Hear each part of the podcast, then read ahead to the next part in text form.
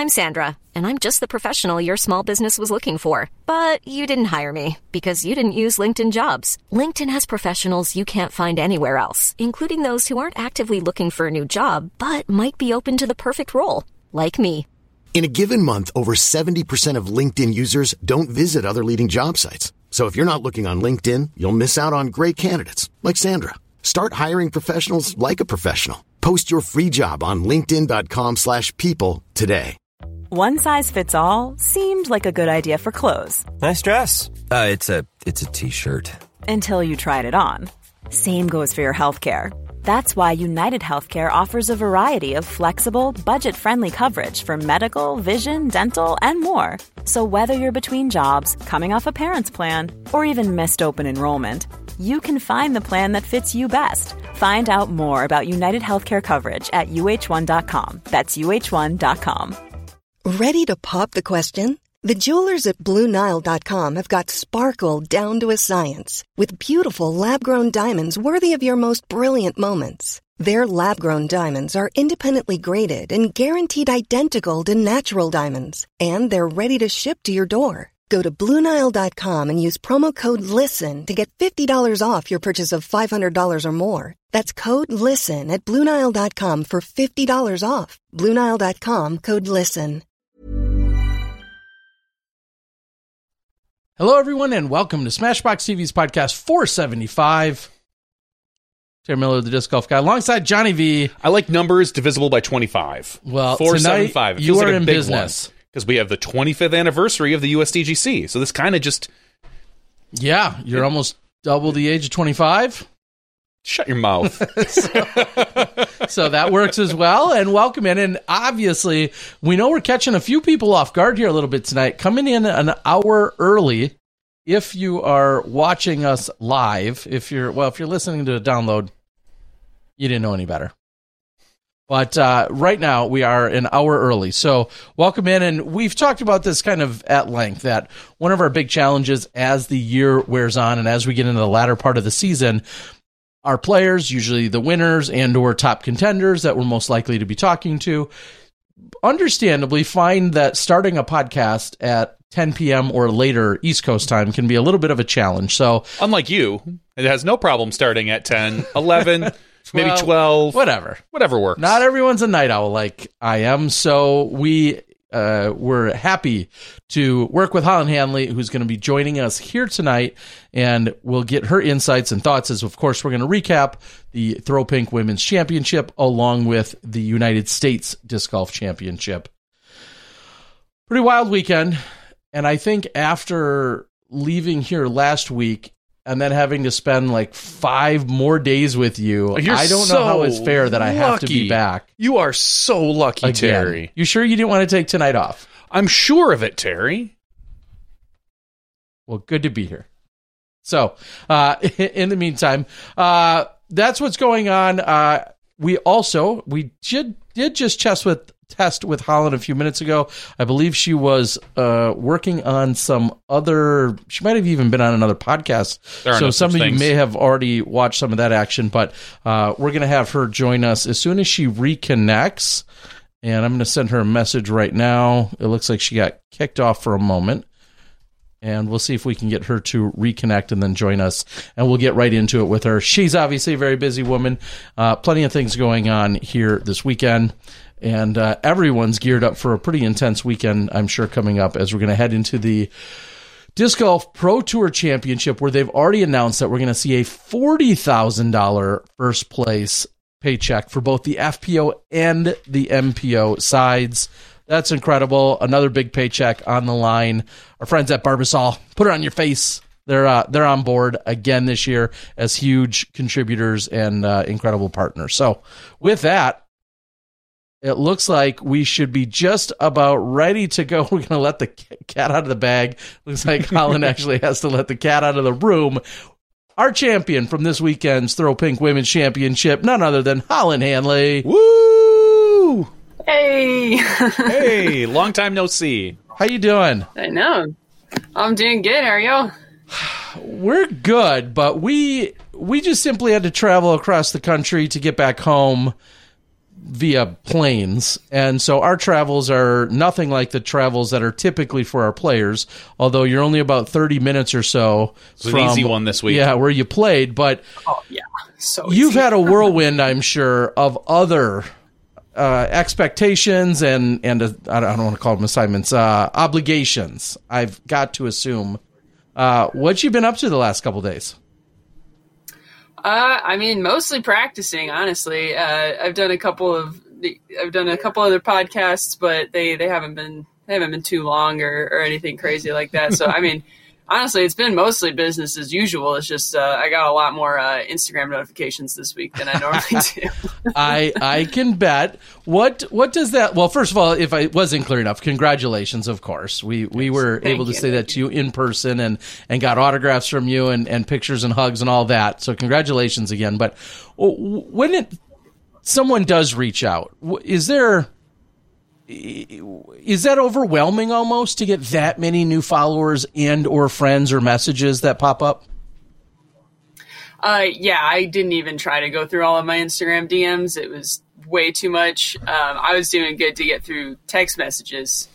Um, but yeah, I mean, I, I got off the course and I, I usually keep my phone on Do Not Disturb, took it off Do Not Disturb, and I was like, I can't even start to go through that right now. It just shook for an hour, is all it did probably after you took it off D and D. Yeah, yeah, I think I, I'm going to share a great uh, a great idea for everybody. That should be a little piece of content with with maybe semi blurring your phone or something. Is as a player like yourself taking it off and then somebody else recording, watching just a million messages come in and just your phone exploding. I think that would actually be something pretty cool that could be done after the end of almost every event. Um, is anything stuck out at you? Uh, have have people come out of the woodwork, or or maybe non disc golf friends that that immediately caught wind, or is there has there been any kind of crazy messaging? Um, nothing crazy. I mean, there's a few people uh, this year, just kind of throughout the year, uh, that I've heard from that I hadn't heard from in a while. Um, I think World's got a lot of got a lot of attention. There's been the occasional, you know, person I haven't talked to since high school who's gotten into disc golf since then, who's reached out. Um, this time around, though, it was it was a lot of people, you know, from uh, the disc golf community that got me started back in California. A lot of them reached out. Um, some family members, and then some friends that I, I still keep in touch with. So on a scale of eighty to ninety percent, how much of this do you owe to Terry Miller, who's you know who was one of the first people to film you? And I know, I know, oh right? jeez, I. I only mentioned because someone on the board jokingly asked as well that you were one of the first people you know that Terry came back from after seeing you a few years ago. He's like, wow. I saw this woman named Holyn, and she's going to be good. She's Yeah. going to be really good, John. And I'm like, I always trust Terry's uh, general takes on players. I do, honestly, very true. I, I- if I was better with Statmando or someone, we sh- yeah, I would look to look up how many days that's been since you and I met each other, Maricopa. Um, was that going to be Yeah. going on? Th- will that be three years in January, or will that be four already? I think it'll be three because it was 2021 Maricopa. Wow. Yeah. Okay. Yeah. So that leads to the more important point: is 2021. You're winning uh, uh, an A tier over B tier. Jennifer. B tier, okay, sorry, over Jennifer Allen and Catrina Allen, uh, clearly of which I had taken note and was out there and, and filmed the last few holes. You're winning that at the end of 20 or at the beginning of 2021. Now we're, you know, moving into the end of 2023 and you have a win of this magnitude. How does how does that resonate? How does that sit? How does that feel for you? I mean, yeah, it's kind of wild because honestly, uh, with that B tier, you know, I didn't. I was just like dying to play. It had been COVID and things had been shut down in California for so long. I was just dying to play, and I thought it was cool that you know maybe I'll get to play with Catrina and Jen. And it was just like a shock that I was in the lead after one round, and then kind of a shock that I held on to it uh, the second round. Um, and honestly, it, it was a little shocking that I was in contention the final round here because I didn't think I would be. um, but you know, obviously, I've, I've grown a lot as a player since then, and so the the kind of feeling of like you know coming down the stretch and, and, and such is it's a little little different uh, than your local B tier, we'll say. Yeah, and one of the things that you said after the fact was that, kind of alluding to what you were just saying now, you, you hoped you'd wake up and have a solid day. Maybe find a podium spot or secure yourself, you know, somewhere there. Kind of at any point does it creep into your mind like, oh wow, I, I have a chance to actually take the entire thing down? Was that at all in your mind throughout the round as you're putting together a solid championship Sunday? Yeah, not not really. I mean, I knew I was having a, a good day. Like I knew I was shooting really well, um, and I'd kind of like you know I always go the night before and I'll kind of look at the leaderboard and see like what's you know I'll set kind of a realistic thing to kind of fight for to kind of push for. Um, you know, be like, oh, you know, only five off the top ten or five off the top five, like that's possible, and I'll kind of like have that in my head, um, just to kind of give myself something to to compete for. And I looked at that and I was like, you know, back from the lead, and I'm like, the odds that four those four players are all gonna like, you know, kind of sleep on the last round, really, really low. Like, surely one or two of them's gonna do really, really well. I could probably catch one of them, uh, if not two. I felt like that was pretty realistic. So I was thinking just like shoot a good round, and that's probably a a, a, re- a reasonable result. Um, and then throughout the round, like when I was tempted to look, uh, I was kind of thinking like either I'm going to look and I'm going to see that I'm in contention or I'm going to see I'm like, you know, on track for my goal and I'm going to start to get a little nervous from it because I didn't feel nervous at all. Um, or I'm going to see that despite shooting really, really well, um, that I'm not actually moved up the leaderboard very much and I'm going to be kind of disappointed. And neither of those were things I really wanted to put on myself. so I just kind of like, was like, we're just not going to check. Like, un- until something changes and I feel like there's a reason to check, I'm just not going to check. Um, and then by the time we got through hole 17, like I could tell the energy around me had changed. Like the crowd had been like gradually ramping up, like how loud they were cheering for, for me. Um, and so like I knew something was up and like at that point I started to feel the nerves and I was like, well, I already feel nervous. I might as well check. And that's when I saw that I had two strokes. How does that philosophy, and I appreciate you breaking that down. So how does that philosophy differ from any other tournament? Is that basically the way you go into a final round or compare that to maybe just a few weeks ago at an MVP or really any other tournament you play? Yeah, I mean, it depends because sometimes I'll use, you know, I'll use checking or not checking scores kind of as a tool um, to get myself into the headspace that I want. Like if I'm already there and it's not going to, like, that information's not going to positively impact me, I won't check. But there are times where like, you know, I'm kind of having a slow start or I'm thinking that like I'm not doing as great as I would want to. Sometimes checking can kind of like kick my butt into gear a little bit. You know, I can look and see, you know, so and so is only a couple strokes ahead of me and I've got this much left. Like, let's chase them down. You know, I can kind of use it as a motivational tool. And then there are times where I think I'm playing like way worse than I actually am.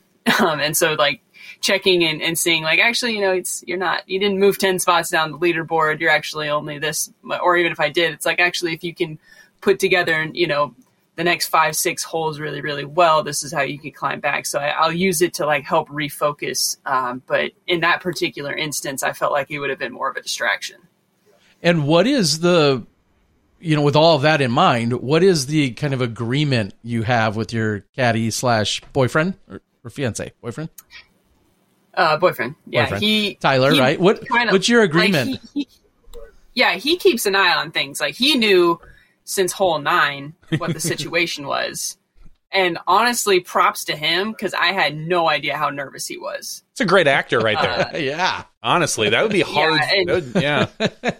Yeah, we talked about it later, and he was like, honestly, when you're playing like that, I just let you go. Like I don't say Uh-huh. anything. Like, and if and if I if he was gonna say something, he thought long and hard about whether or not it was a good idea to like make a suggestion or like say As all men should. um, um, but uh, yeah, generally, like he always keeps an eye on it, um, and then you know I kind of decide if I want to see it or not. Because like the whole like him just telling me something based on his interpretation of the situation, that usually just leaves me like, More well, what, questions. what does that mean? yeah. Yeah, yeah, like sure. what does that mean? Well, you're And, good you know, here. Yeah, don't like, don't worry about it. You're good. Just keep doing what you're doing. You're like, what do you mean I'm good? What I mean, how good am I? Am I? yeah, yeah. I would honestly like it's better if he just like doesn't say anything unless he like really, really thinks I need to start taking the situation uh, into consideration. And like that's usually there have been very few times this year where that's been the, the situation. Usually by then I kind of know that like I should probably start checking, you know, whether it's being in contention or trying to push into, you know, the last top 10 or, or whatever I'm trying to push for. I usually always kind of check around like 16, 17 around there. Um, basically it's like if I think I need that information to make decisions, I'll check, or if I need it as motivation, I'll check. Otherwise I just don't check. And and I guess I was thinking too. There's probably, I mean, there's definitely worthwhile situations, even if you're not in contention for a win uh, on a given event.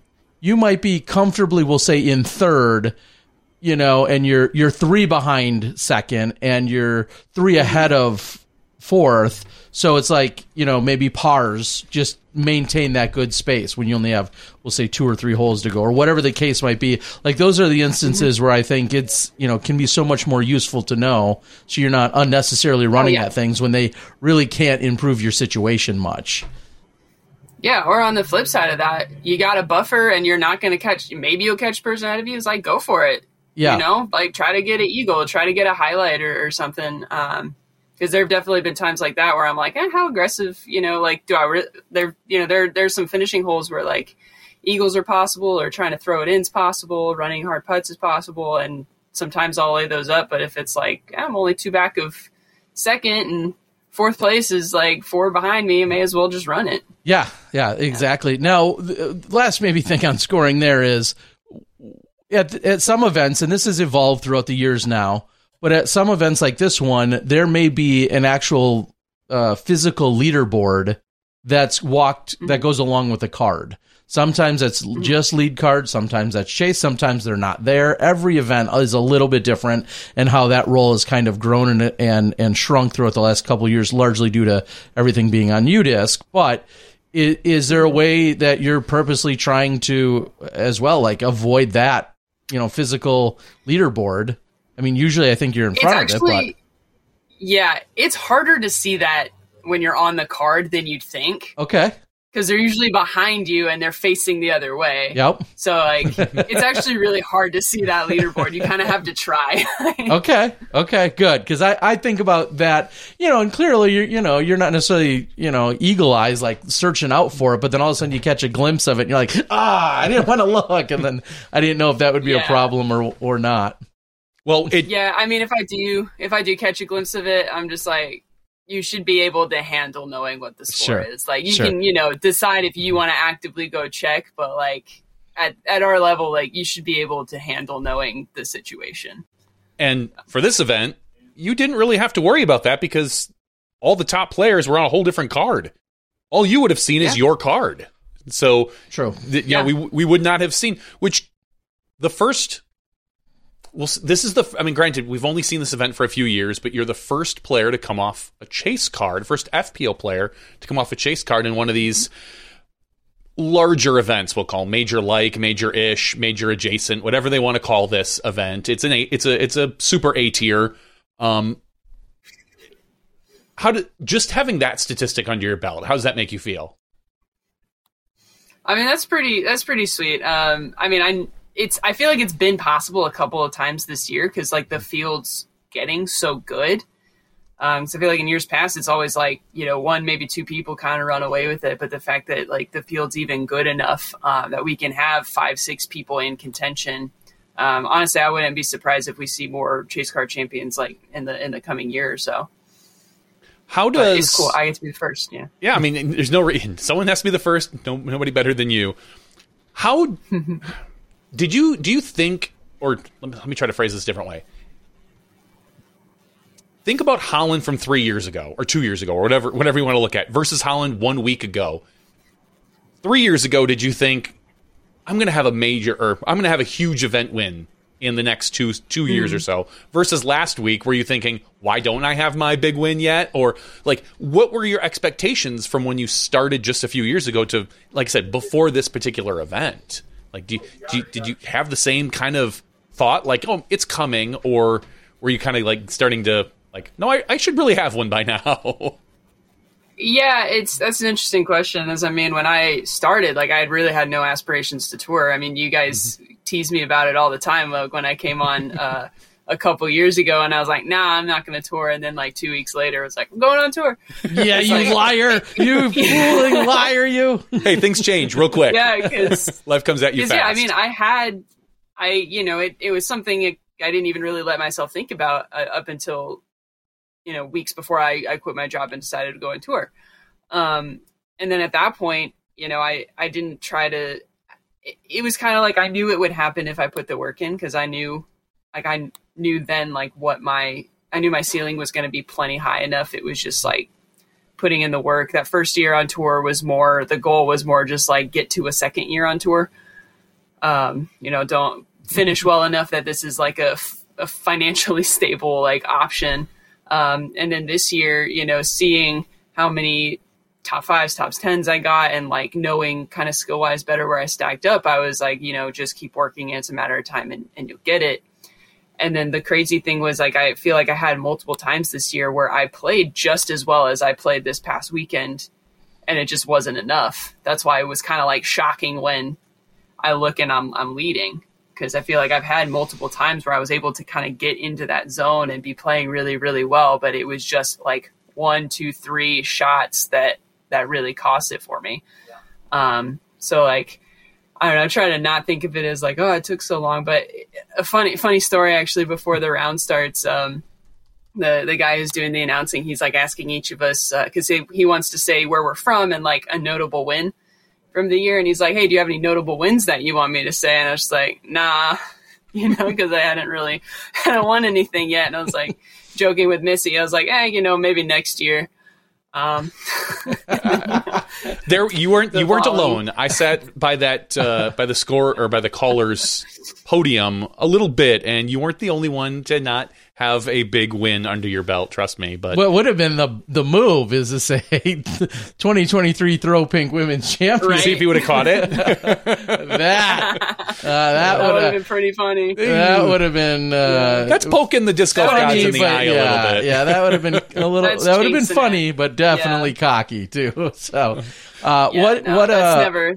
never yeah. uh, Ray, uh, Ray on our board asks from from the time you lied to us and said you weren't going on tour to now, uh, it is has does this validate your decision to go on tour? Like, do you feel like now hundred percent this was the right move for me? Does did this win change that idea, or or a, a month after going on tour, did did you think no, I made the right decision here? Yeah, I think I validated my decision to go on tour a long time ago. Yeah, um, yeah I think I don't know if I can really pinpoint a single time, but like there was never like I was looking at it more from like a money standpoint, right? It's like, am I losing money or, or earning money here on tour? And like I was in the green at every point last year. Like I made cash everywhere. I got top tens. I mean, I, I think my first event last year at, at Vegas, I got a top ten. Um, maybe the thing that like really solidified it was maybe the the world's finish last year. Yeah. Um, You know, getting like shooting a ten down at Jones and and that sort of thing. Um, but yeah, I don't know. I never really, I never had a moment where I was like, was this right? It, it was kind of like I made the choice and then we just full steam ahead and there was never really a moment where I was like, okay, yeah, we're good. This was the right choice. It was just kind of always right. I don't know. Be- because it's so you know widely discussed and talked about. Where do you place this, and and how does it feel? Again, as we just said, you know, it, it technically isn't a major. A lot of people say it feels like it does. I'd obviously love your opinion because you've been playing in so many big events, majors, elite series, and so on and so forth. W- how does it feel to you? And and follow up to that is how how are your sponsors treating it? Um, well, my sponsors are treating it like a major win. I mean, I talked to Bob on the phone today, and he was like, "Yeah, when you put your bonus in, tell him it was a major." Um, Nice. And I kind of knew that was what they were going to say because that's what they they told Missy, you know, two years Mhm. ago when she won. Um, so in terms of how everyone around me is treating it, it certainly feels like a major. Um, it was like a little weird, like when I'm standing on the stage with Kyle and like we're getting the trophies and like we kind of did the equivalent thing, you know, him and F and MPO and myself and FPO, like we did the same thing. Four rounds at Winthrop, beating a stacked field that had to qualify. Um, I think like our field was really only missing one person due to injury. Like it's as competitive a field as you're going to get. Um, and then to take it down in four rounds, like that definitely felt like a major. And yet it's like he's called a major champion and I'm not. It's like weird, especially when you have us like standing right next to each other and like we're signing autographs next to each other and he's putting like, you know, one time on his signature. And I'm like, technically, I'm not really supposed to do that because this wasn't a major. It was just like kind of a, a weird moment. You could have done like yeah. TPX1X or something. Yeah, I mean, so I mean, you're Yeah, still some, the one-time people asked champion for of the this one event. X. Yeah, Yep. Yeah. some some people did ask for like the one time, and I would put like throw pink on it. You know, because like I'm not trying to jinx it. No, no, no, no. And if anyone ever questions you, you know, pull out the caddy bib and say, "Listen, it says PDGA major." I'm, Oh, I'm let's just not go there. It does. Yeah, it does I know say it PDJ Major. You're right. It does, There- and, and the PDGA also took a lot of heat for that, and It was a simple mistake on the PDGA side because they had the throw pinks mm. versus the USDGC, and I think they just put the same stamp on the other side of them. So a little. Uh, I, they, they got us the bibs kind of late too because they were still they were handing them out at the tee uh, on on day one. They weren't part of the players pack. So Uh, so you just touched on something that generated a new thought in my idea, believe it or not.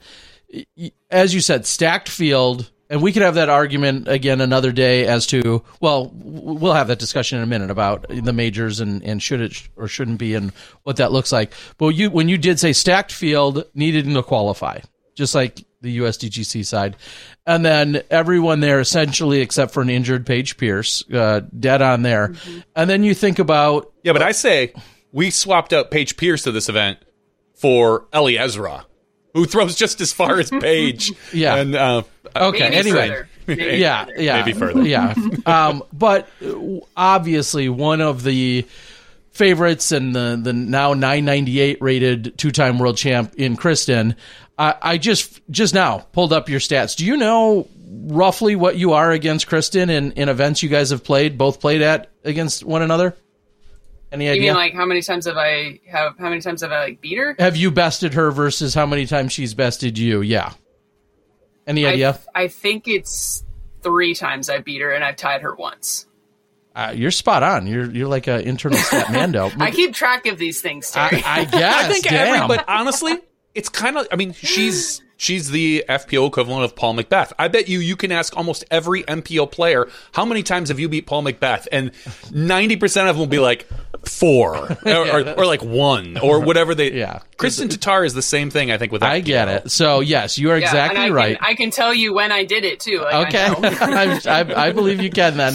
Uh, yeah, and I just quickly pulled it up uh, just for the sake of this. Yeah, three twenty-two and one. So obviously three times uh, you bested her. This being one of them this weekend, and then you have the one tie.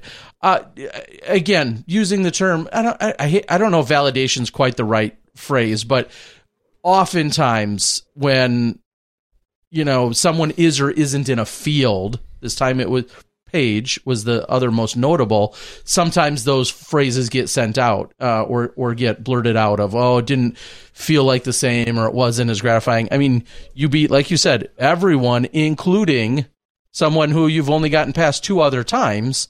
Does that feel any more rewarding? Does that matter? Um, especially the fact that you took her down in a playoff.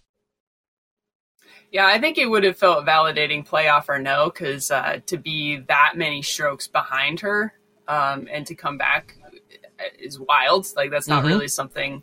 You know, if I'm six strokes back of almost anyone else, I'm like, yeah, I could do that. But I'm six strokes back of Kristin when she's playing pretty well. Like, yeah, I don't really expect that to. Ha- I don't expect her to sleep on the final round. Um, not to say that she played bad; she still shot four down, but Mhm. um, yeah, like that. Yeah, definitely. I think does make it a little bit more special. Okay, and and part uh, just to be clear, part of this comes up because on an MPO side this weekend. Well, at one time we were hanging out with Simon Lizotte. It was Sunday night after everything was said and done, and he said it just still doesn't quite feel like a major with Paul's not in the field, which was just an interesting statement for someone as good as Simon to still say about someone who's you know injured. He said it just didn't feel like a major without Paul there, and I thought that was kind of an in, or really. I mean, I think that's just a lot of respect that obviously Simon is showing for Paul, and that's kind of what led me to that.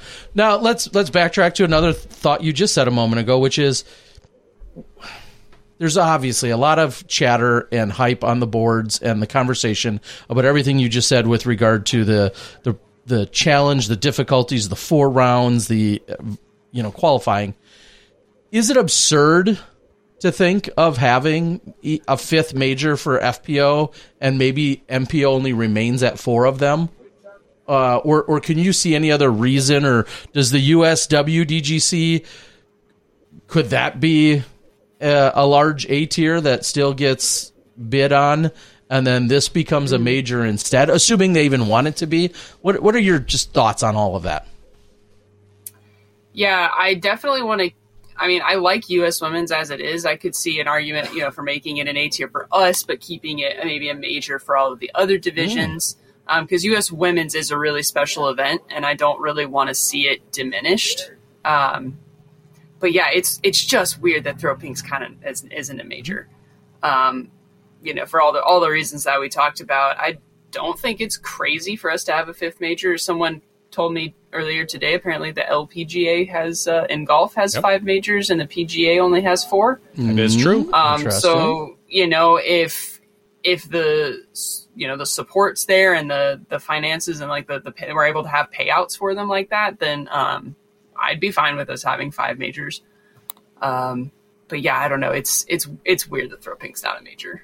Um, and, and to be fair, uh, you know, not to dismiss anyone, uh, throw pink re- had has quickly evolved and stepped in and became very big very quick just in the last few years. Mm-hmm. There's there's clearly not the 25 year history that we have behind right. you know the the USDGC. The US women's has been around for almost as many years or just as many mm-hmm. years. So I, I and I'm so I'm not I don't think there's you know I, I understand why we are where we are. That I guess the question is, right. can we change? Can we evolve? And and I will personally probably agree with the two of you then in saying like there, oh, I'm good with you. If it came that way, that FPO had five majors and MPO only had four, who cares? Like, I personally am. Yeah. I, yeah. I, I, said to somebody else on site that day, I, I, think women have been oppressed in general for enough years that in lots of other ways that if this if you get an yeah. extra major, not that this makes up for it, but uh, right. I don't know. I made that up for a hundred years of you guys not being able to vote. I don't know. Like a hundred. Wow. when well, you creationist. Um, I'm just saying. Well, and on on top of that, MPO is MPO had five majors at one point. Paul swept them the year there was five majors. So this isn't mm. unusual for disc golf to have five majors in a year. So I don't see. Re- it's just not. funny. Like we want to follow so many, so many traditions that golf and some other sports follow, but then we're then we always argue we want our own identity. It's like so what? Let's blaze our own trail and make some of our own rules. We don't have to do yeah. everything just like everyone else does. But right, definitely. Yeah, uh, I, I guess we'll see. And, and and let me also say, like that's up to Sarah Nicholson, right? Partially, that's up to you know other powers that be. You know, all we can talk yeah, all we want. I think, we need everyone yeah, else to buy there in. There seems to be a lot. There seems to be a lot more that goes on, you know, behind the scenes that's kind of keeping the throw pink where it's at. At least that's the vibe that I got, you know, kind of chatting with people after the tournament finished. Um, but I know like there there are people who are trying to make it happen and get it turned into a major. So. Well, I guess that's the next question is, you know, what what if I'll just get silly for a second and say USDGC happens one weekend, but Throw Pink happened the weekend before or the weekend after. If we want to keep it at Rock Hill, mm-hmm. I, I, I, there's just so many logistics, and I think about you know, you know, probably what you're yeah. saying is, what was there, 36 FPO players? Like that's that's a pretty small yet stacked field. I, I guess I'm thinking of logistics. This late in the year, sunlight, etc. Yeah, yeah, and also personnel. You know, splitting the personnel like that. And exactly. I mean, this was all questions that were brought up when we thought we weren't going to get our events during you know the lawsuits, and we are going to have to potentially go to mm-hmm. alternate sites. And like the thing that was discussed there is like there's this really nice symbiotic relationship right now with MPO and FPO, and I think both divisions benefit from being in the same location week to week. Like, um, you know, that's a discussion I feel like it's had all the time is like, you know, are they going to split off into separate tours at some point? And, you know, maybe they will, but I really don't think now's the time. Um, yeah, because I, I don't know that there are enough women on tour full time to like fill up an entire day. Um, you know, of, of spots, and then obviously a lot of people come. You know, they take the the one weekend, the, you know, one or two days off of work to come watch the whole show, and then you're asking them to come, you know, back separate weeks, and then there's the whole matter of how many MPO and FPO players actually tour together. Um, so there's there's a lot of reasons I think that keeping MPO and FPO together as much as possible is is the best way to go for now.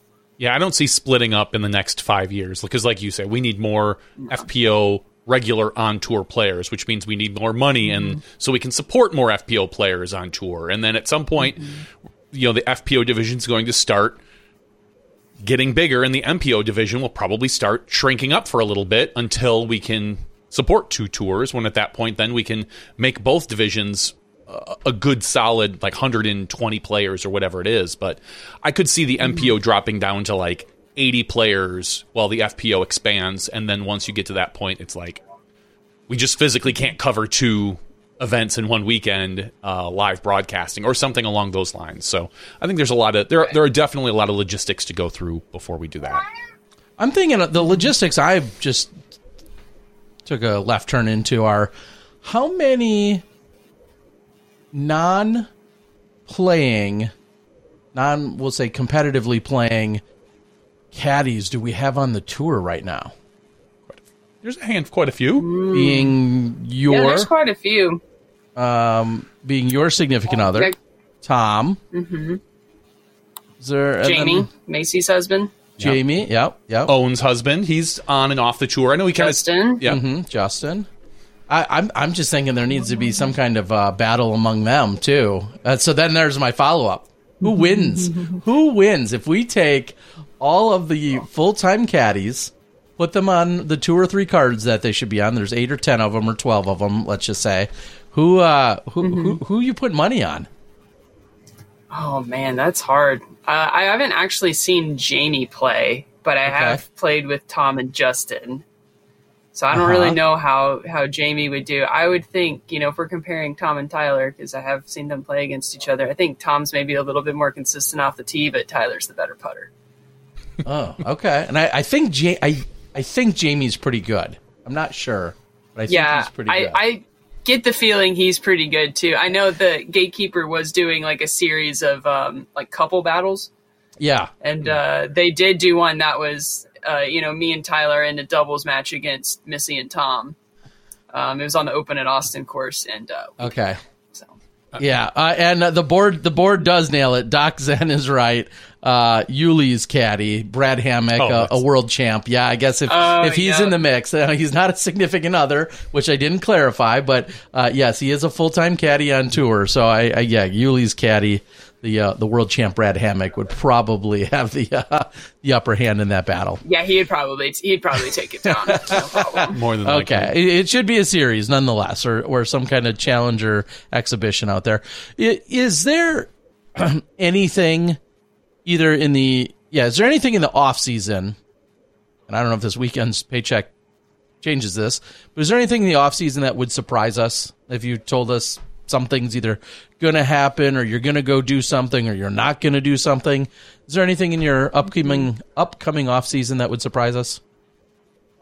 I don't think so. Um, So what are you doing? yeah, I, nothing nothing that I know of uh, that I'm planning right now. I think would be shocking. So what what does it kind of look like now? I you know I don't want your you know your your camper's uh, address or anything, but wh- wh- where do you what do you see yourself doing in the off season? Yeah, I mean, uh, so Ty- Tyler's family has a ranch uh, in Oklahoma. That's where we off season last year, and that's probably Okay. where we'll spend the bulk of the season, uh, the off season this year. Um, I have a thing I can't announce yet, but that will require going down to Austin for a little bit, um, doing a pretty cool collaboration, some cool content coming out. Um, that yeah, again, I can't announce it yet, but it'll be good.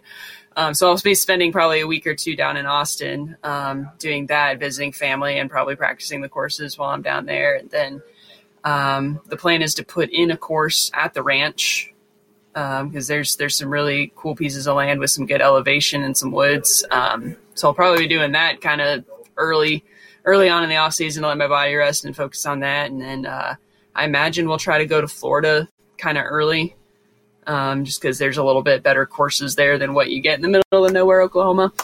Um, just to get some variety, get some sunlight, and uh, and uh, get you know start getting ready for the season. So nothing crazy. And, and since you can't say it, Johnny and I are just going to take a quick guess. Uh, I'm guessing off season, uh, special thing you can't announce yet, and this is nothing more than a guess. I'm thinking instructional clinic with one Holyn Handley. You got any ideas, Johnny? Yeah, I, funny. I was going to say something because I was speaking with some of the cameramen, and I know they're going down to Austin. I know some of the cameramen for DGPT actually uh, leased a place in Austin over the over the off season, and it could have something to do with that. Like, I know the PDGA today just announced like a seventy percent discount with Pulsea. So I'm wondering if it has something to do with that or some sort of maybe a tie-in. But I think instructional stuff. That's what I'm guessing. Because Or she's going to be in Big Brother, Austin, disc golfer style. oh yeah, reality TV. Ah, I don't know. All right. Oh God, no way. Who would you way. hate to be stuck with in a house? Who would you hate to be stuck with in a house? What other golfer? I'm not trying to start fights here. Come on. I'm not Ah, trying to you didn't fall for it. No, Ah, no, no. Just, just, No, just no, say no, no, Ella. no. Just, just say I have Ella. to play with these people. I know. I didn't say. I didn't say FPO. I mean, uh, I'm sure there's some. anyway, all right. You didn't fall for that one. Obviously, as Johnny just referenced, Ella, good friend, and there's been the bet that has been uh, talked about. It looks like uh, per Ella and some uh, posts here uh, on the Instagrams that we're putting up now, a uh, a bet has come to fruition. The wager. Yeah. Let's talk to everyone Uh, about I- how, how you I guys made that arrived. video, by the way. Nice, of course you did. My editing job. How did how did this explain in case somebody somehow doesn't know what we're talking about? Explain what we're what we're uh, referencing here. Yeah, so actually, almost exactly a year ago, uh, it was after the tour finale last year. We were we were just like hanging out, and uh, we were talking about you know where what courses did we think we could we could win on, and uh, and all that stuff. And then I had suggest I think I suggested of like, do you want to make a bet on who gets their first elite event win or, or better?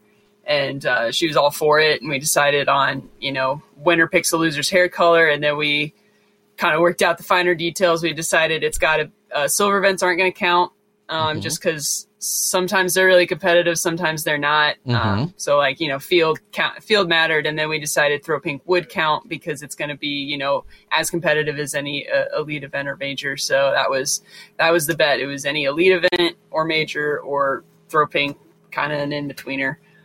Um, and then yeah, she she made good on it. We died. We stayed up late Sunday night. Raven Klein helped. Actually, I say Raven Klein helped. Raven Klein did ev- everything.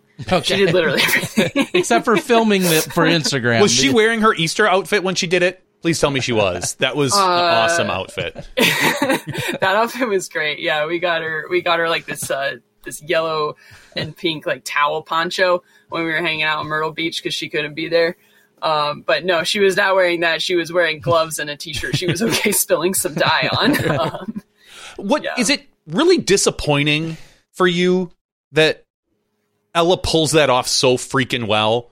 Uh, she like she dude, rocks doesn't it. she? She does, and it's it's it's like Yeah. dis like look at this. I'm gonna I'm gonna pause it here real quick. This is badass. Whoops. This is badass right here. She she she rocks it. Like Yeah. you could have picked a, Dude, such she a looks worse so color. good.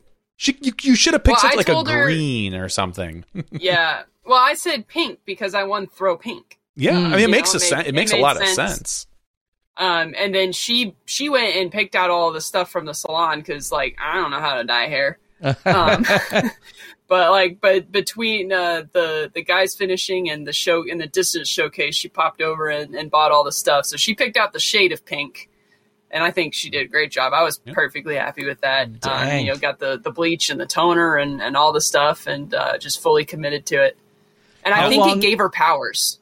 Like, hear, Yeah, hear me out. clearly. Uh-huh. Our first practice round Monday, like you know the course at Nevin. I don't remember what the number was last year, but it's hole eleven this year. It's that one where it's like a straight shot through the woods and then kind of slowly drifts to the right, elevated pin with a steep drop off. It's like three seventy five. Yep. You know what I'm talking about? Yeah. First practice round, she aced that hole. Oh, that's right. I saw that. I saw that on Instagram. Well, way to go. Yes. If so if she crushes the field the this week, it's your fault. Yeah. No, you did- hear Ellen, she's on she's on the tear. she's on the so um She's coming for you. did did she ever tell you what color she would make your hair if you if she got the chance? Like I don't think up- she had one picked out. she didn't have one picked No, out. she- I okay, don't think she Oh. ever. She had a lot of time to think about out. it. Yeah. Yeah. Lack of confidence, it sounds like. Yeah, I mean, Yeah. I mean, I'll be honest. I was very confident that I would win this bet, and then she scared me at Waco. Ah, yes. Yes. I had. She was she was like finishing up hole 14 and I was like, all right, you have to accept that your hair is going to be a different color tomorrow. Happy for your friend. and like by the time she had come around, I was like, all right, I'm ready to I'm ready. I'm ready. Let's do this. Ah. Unfortunately, she didn't she didn't close it out, but I think we scared each other enough times during Uh-huh. the, the tournament. Uh, how she's just how long lucky will it's that the, stay? Yeah, she's lucky it's the end of the season. I mean, because she could, in theory, probably shave that, you know, in a week or so down relatively close, and it would grow out by the or by February. She'd have, you know, almost Oh the yeah, same. she she said that was kind of her plan, um, but I think she actually really likes the hair, and I think if she wins, she said she's just going to keep dyeing it. So yeah. Wh- Okay. Why not? I was gonna say, how long would that stay otherwise? I, I, I'm it's unfamiliar. permanent. It's permanent coloring, right? yeah, Well, but I She mean, did- like, she did permanent, yeah. I mean, so I mean, that just until, until I it guess grow- it grows out, probably. Okay. Yeah, until it grows out and you cut it off. Yeah. Wow. well, nonetheless, a very uh, cool bet that I know was talked about and referenced. Uh, like you said, it got close a number of times back and forth, and uh, to see it come to fruition in the way it did, uh, certainly just another little uh, cherry on top. Now, a couple other things that have been incredible for you in the sense that a few weeks ago, MVP, you had the opportunity for the uh, East Coast Metal Roofing. Yeah, Ching, I think I got that. East Coast Metal Roofing uh, CTP of cashing in on that. That was a what a four thousand dollar throw, Four thousand. Yep. four thousand dollar throw, and and now you go pick up a twelve thousand five hundred dollar paycheck. Mm-hmm. Ain't too shabby. How do, how does it? Uh, you know, clearly you're not, too just in shabby. disc golf for the money, but an extra seventeen grand in a couple weeks doesn't hurt, huh? Yeah, and I mean, you know, right before MVP, we had Worlds, which was a nice little payout for third. Yeah. Okay. That too. Um, and I'll say, yeah, D- Discraft definitely values finishing well at Worlds. I'll say that. yeah. So yeah, yeah, definitely made a good little little chunk of chunk of change here at the end of the year. Uh, I'll- uh, Good way, and then, like a good you way said, to finish. uh, Set yourself up for the off season for whatever you're gonna, you know. Yeah, Oh, a yeah. throw pink bonus, as you said, if they treat that like a major. What what will be? And there's still obviously forty thousand dollars on the line. I mean, we could be you know potentially talking in in seven days. Oh, probably second, se- not whatever second place is, because we know Ella's got first place at this Well, point. So I- I think I think if you're a betting man, I think you bet on Ella this week. I don't. Damn. okay, Okay. Okay. so th- like twenty or thirty or forty thousand additional on the line still this weekend uh, for a podium finish. Is there anything? You know, whether it's influenced by this by these recent paychecks or not, is there any purchase or splurge or or you know anything that that you got your eyes set on for this off season uh, in terms of picking up? I don't know, man. I'm not that interesting when it comes to spending money. I hate spending money. Uh, that, no, that's fair. Um, I, the only thing we're really planning on is we're we're probably going to get a dually truck so that you know we can we can pull the the trailer just a little bit better. Um, but we're gonna you know sell our our three quarter ton and then get you know a dual. It's probably not, not going to cost that. okay. no, I don't really have any plans for any big purchases. So I believe at the beginning of this season, we caught up with you when you were at the big Discraft uh, filming, and all the teammate, all the teammates were there. It was pretty awesome. We got to chat with I think Anthony Barela as well. You were a new Discraft team member. Was that a one year contract or a two year contract? Oh, it was I a remember. one year contract. because she said you wanted to bet on yourself. Yep. I Damn! Catch that in! Catch it in! I would say that was a pretty damn good bet. So, has there been talks about next year? I mean, what's are we are, are You know, was there a renewal already? Did did you know? Did Bob write you a check for the bonus and just you know, hey, just sign here while you're at it. You know, just an extension. Oh man, yeah, we haven't done a ton of talking contracts. Honestly, I know um, like Bob was wanting to focus on getting through worlds, and like they were very busy, um, you know, with their own end of the year stuff. Um, have agent and I talked. We haven't actually talked since the the win this weekend, so I don't know. We'll we'll probably talk, you know, tomorrow about how he thinks that should, you know, change things and how we should kind of strategize. It's nice that I don't have to do all of this by myself. yeah, that's that is great. but um, I will say I've been very happy with how Discraft's treated me this year. Um, and yeah, I mean, I'm not going to say too much because, like I said, we haven't actually negotiated yet. So I thought that is what we said at the beginning of the season, but I wanted to verify that because I know there was one or two other people that had said that they bet on themselves as well, and I think a lot of good bets this this year. I would say. Yeah. yeah, definitely.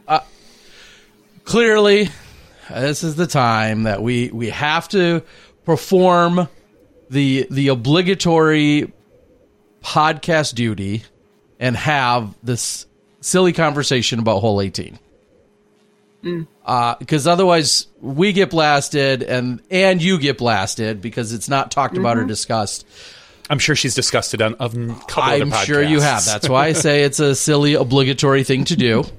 However, uh, it's it is, is as light and fluffy as we usually are. That is also part of our job to at least have the discussion about it.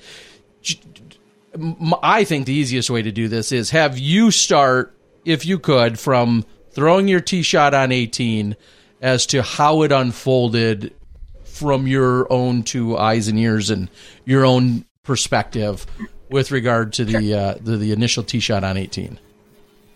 Yeah, definitely. Um, yeah, so, so step it up to 18. Honestly, I was my main thought was to think throw it committed. Because in practice, the only times I got a roll down the hill with the sidearm was when it was a little too sharp and a little too short and would kind of catch the the steeper part of the hill. Um, so I was trying to throw it flat and hard and kind of scoot it up the hill. Um, I definitely pulled it a couple feet left of where I wanted it to come out. And then I'm watching the flight of this disc. I know exactly how it's going to finish. And I'm thinking if it fades in front of those leaves, it's going to land in. And there's a good chance it'll maybe stay in. Um, and so I'm watching and I see it tickle some leaves and I see it hit dirt. And then based off of what I know of where that OB line is, I'm thinking like there's a really good chance that that hit in. To my eyes, it looked like it hit in um, and then rolled into the water. And so I, you know, I get off the tee pad, make room for Alexis to, to throw her shot. Um, and then when she comes off, she was the first person I asked about it. I said, "Do you think mine touched in up there or not?" And she pretty confidently was like, "Yeah, I think that that touched in." Uh, there was, you know, some discussion as we're walking up, and the marshal even like stopped the card and like made sure and asked, you know, both Alexis and Missy directly if they believed that I touched in, and both of them confirmed that they also, from their perspective, thought I touched in. Um, we got up there. The spotter didn't really have a vantage point on it. He didn't try. He didn't come over and and, and try. He kind of pieced out actually. um, but we were looking at where the disc was in the water and in relation to the line, and and determined that it did. Um, but it did likely hit, you know, on the line or just inside of the line, and they gave me the lie right there, and that was kind of the end of it. Yeah, I was standing. I think Terry as well. We were standing more or less right behind or right around that tent. Um, I saw you throw it the, when it hit the tree and fell. The first thing I did was mouth to somebody like, "Did that get in?" Because I don't know the line very well. Not like you guys. I've, I never walked up there, but I know it was close. Yeah. And um, and from what I could tell, I mean, yeah. the line, yeah, the line follows like inside of the trees, but where those Yep. trees end, it does actually jut out toward Exactly. the water a little bit before continuing. And when I saw the disc in the water, it hadn't got like it was at that part where it juts Mm-hmm. out. Um, so like it kind of in my mind was like, yeah, what I saw off the tee was probably right. Like there's a very very good chance that that hit and bounce. And obviously we don't get the benefit of looking at video. Um, and, and you know, there's there's discussion there of like, should we be allowed to use video or not? Personally, I wouldn't. I wouldn't mind because then I don't have to make the call. I'm sure, Yeah. you know, the heat and potentially get the heat for it. But you know, we made the best call that we could at the time. Um, I've had plenty of time to think about it, um, and you know, talk to to people whose you know opinions uh, you know, I care about and respect about it. And like, I believe we played it correctly the best that we could at the time. Yeah, for sure. I mean, it took my understanding is it took even the people in the booth like slow motion replay to see that it was really close. And because I had said like when it when it came in, I'm like that could have gone over higher up and then come back down and in. There's no way to tell for sure. I couldn't tell if it fell straight down or kind of came in at an angle after hitting the tree. Like there's standing there there's there, there is 0% chance that you anyone could definitively say if it was in or out. I truly believe that. Um, yeah. and as far as like the the spotter goes, I don't even know if he could tell because he was further up that fairway. I don't think he could. And the way the angle and of that is, see down there. No, you can't yeah. see that. His job more or less is to mm-hmm. mark where it goes OB if it comes because 99% of the discs that go OB there hit and roll OB. Yeah. And so he marks them there. It's you know, it's not really necessarily, and because I've seen a lot of people online saying, "Well, how come he's not there? How come we don't have another uh, marshal there?" And I keep thinking, like, "Cool, you want one there? You want one on five? Two of them on five along the road, one on five standing underneath of the Mando for MPO, one on five standing at the water by the basket. Like, there's so many places where mm-hmm. this exact scenario can happen." and it's just oh yeah I, have seen i've seen for years now people throw a hyzer on the on hole five and you can't tell if it if it crosses over you're like all right i think it did and i've seen players you know lobby to say they have and i've seen players be like oh maybe i didn't. I don't know. I think you guys literally i was 30 feet from you guys. I think the right decision was made like for the for the group. Uh, when I, I guess maybe the follow up is as you said you've had some time to think about it. How how do we move forward with you know just this in mind with the idea of of lies and marking? Because of the fact that we've seen so many differing opinions what's your opinion for trying to mitigate something of this nature do, do you have i'll say a, a oh. solution i have opinions yeah yeah i mean i would say with how brutal Winthrop is with our OB rules, why not just make it a retee if you don't stop and bounce on that mm. hole or make it a drop zone? Because um, I think we had this problem, I remember at Music City on hole 17, mm-hmm. having that island hole across the water. Mm-hmm.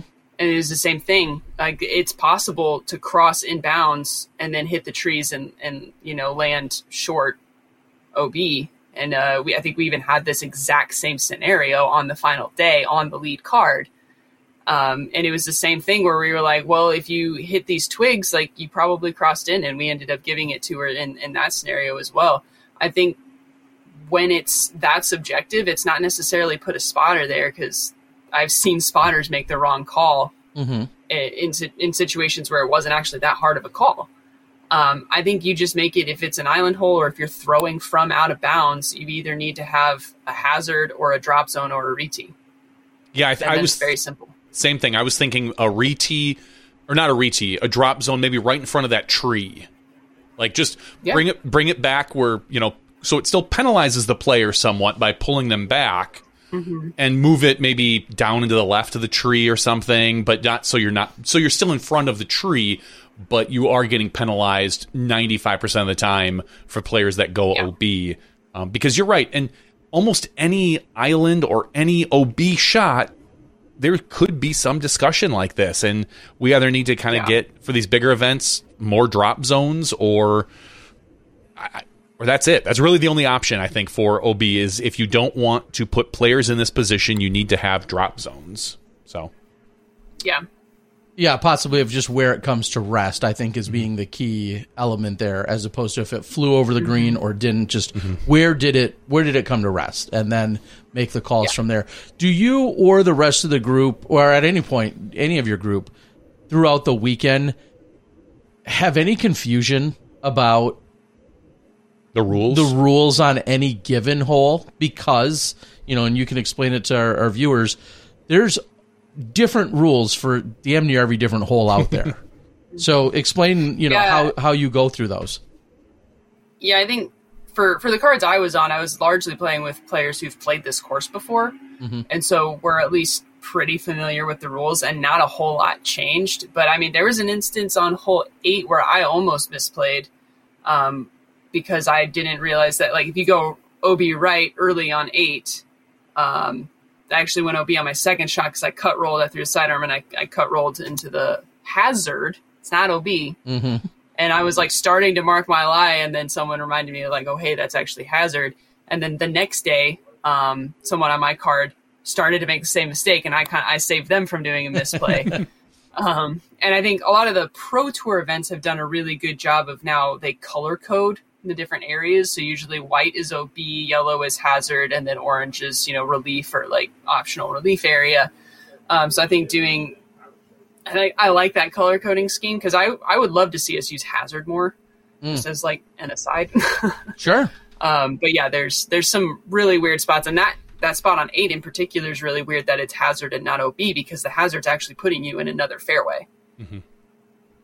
Um, yeah, and there was like an instance of the men waiting for us to finish throwing on 16 because mm-hmm. someone had thrown into the hazard, and like you know that kind of caused a little bit of a backup. Yeah, I'd heard from someone at the PDGA on day one there were four misplays um, during the day from from players just not that we know of that we that we know of that they well that I think this yeah, I think this was day two that they had said. So just on day one, there were four misplays from players playing the wrong lie or taking relief when they should have done OB or OB when they should have done relief, whatever that's the case. So it's um, the the Winthrop course. You you truly it's the one. It's one of the, I was going to get into this later. It's the one thing that that kind of always just has always bothered me about that particular event was just the the the number of different rules you have on every on any different hole, and sometimes, like you said different rules on the same hole. so, but yeah, and there's there's some spots like I liked the change they made on nine where they made it our drop zone like a, a throw and not a putt because mm-hmm. it was kind of crazy that we could throw a shot, never get in bounds, and we have a putt. Sure. Uh, that was kind of crazy. But then, like, so you have that, which I feel like was a pretty well placed and pretty typical compared to the rest of tour. And then you go to 10, where you could have the same scenario of you never cross it in bounds and you get a 40 footer. Sure. Seemed really, that one seemed very generous to me. And then you go two holes later on hole 12, where if you don't cross you could cross in bounds, but it doesn't matter. If you're OB, you're rethrowing. And that one's like brutal compared to the rest of tour. It was just weird that in the span of those four holes, you have such vastly different rules. Yep. Uh, I guess one spot I'd go with this then to, to start to put a button on that whole conversation is is there to, I want to give you an open floor in the sense that is there anything that you've seen or heard or read that you would love just to emphatically address or announce, you know, rather than me trying to think of another way somebody else has asked a question. Is there anything where you're like, I read this or this was, you know, shared with me and it was just dead wrong? Is there anything that you'd love to dispel or clarify uh, about it about that situation, or have you said everything you need to say about it? Or uh, for 18, I mean, yeah. I really felt like there's not anything else to say. You know, we we made our call as the best we could at the situation, well within the rules, and that's it. Okay, and and, and why'd and you I, go be again then? That seems that really wrecked everything. it almost wrecked everything. Well, honestly, I put myself in a weird spot by that tree up there, oh, and I yeah. was like, I I even disked up to try and like punch it uh, a little bit, and like uh, didn't go by OB by very much, but fortunately, I just want to give y'all a playoff. Hey, uh, really, we appreciate it. Thank you for the excitement. Yeah, and I, I, just wanted, I wanted to get the views up for the for the FPO. You know, well, as I'm sure you heard that the FPO concurrent views were higher than the MPO concurrent views because the FPO product was much more exciting than the MPO product this week. I mean, I think if you look, I believe the overall views were still uh, was still favored the MPO, but when we look at peak concurrent, that's the number. To me, that's more of like an interest rate. Like you're looking at how much interest is there in this right now, and it there was more interest in the FPO than there was in the MPO this year. Yeah, and uh, which yeah. I think is awesome, and like you said, that's uh, a new bar that's been set.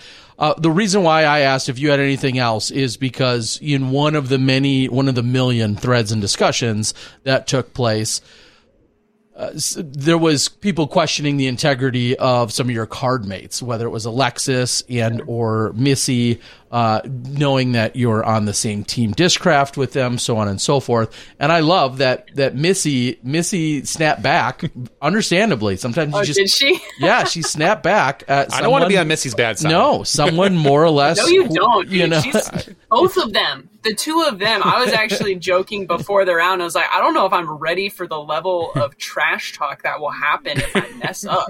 'Cause they're both savage. But anyway, Uh, no, I was just I, I just wanted to say that you know uh, usually our, our pros most of them are are far more reserved than we can even be and will will just kind of take it and roll with the punches. And I I appreciate all that when they do. And and Missy snapped back at this gentleman understandably and and basically said in so many I'll paraphrase you know hey Jag quit questioning the integrity of, of which I play because if you're doing that then you don't know me at all. And again she said it more politely than than even that. But uh it, I, I liked it. And she said um I'll just quote her. She said Chris and I uh, don't act like you know me, first of all, is what she told him. And then Kristin and I have always enjoyed playing on the same card. Coincidentally, we spoke about this as I congratulated her on yet another performance after the playoff ended.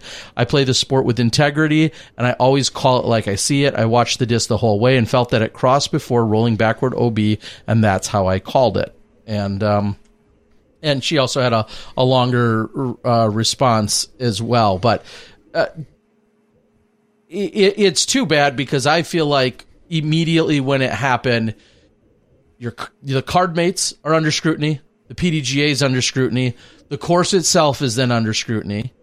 The throw pink uh, as you know is under scrutiny. DGN slash DGPT, like everyone that could possibly get thrown on, you're under scrutiny. Like every single person that could possibly, the spotters or lack of spotters, so they think, are under scrutiny. Everything this- gets thrown under it, and it's just kind of frustrating to read because all three of us know what it takes, or have an idea of what it takes to have an event of this magnitude unfold. But like we said, you could say that about like I bet you there's one hole on every pro tour course or major course where we're, we could have this argument at one point. Uh-huh. Every round, probably there's a there is a decision call made. It's just the way it works. Mm-hmm.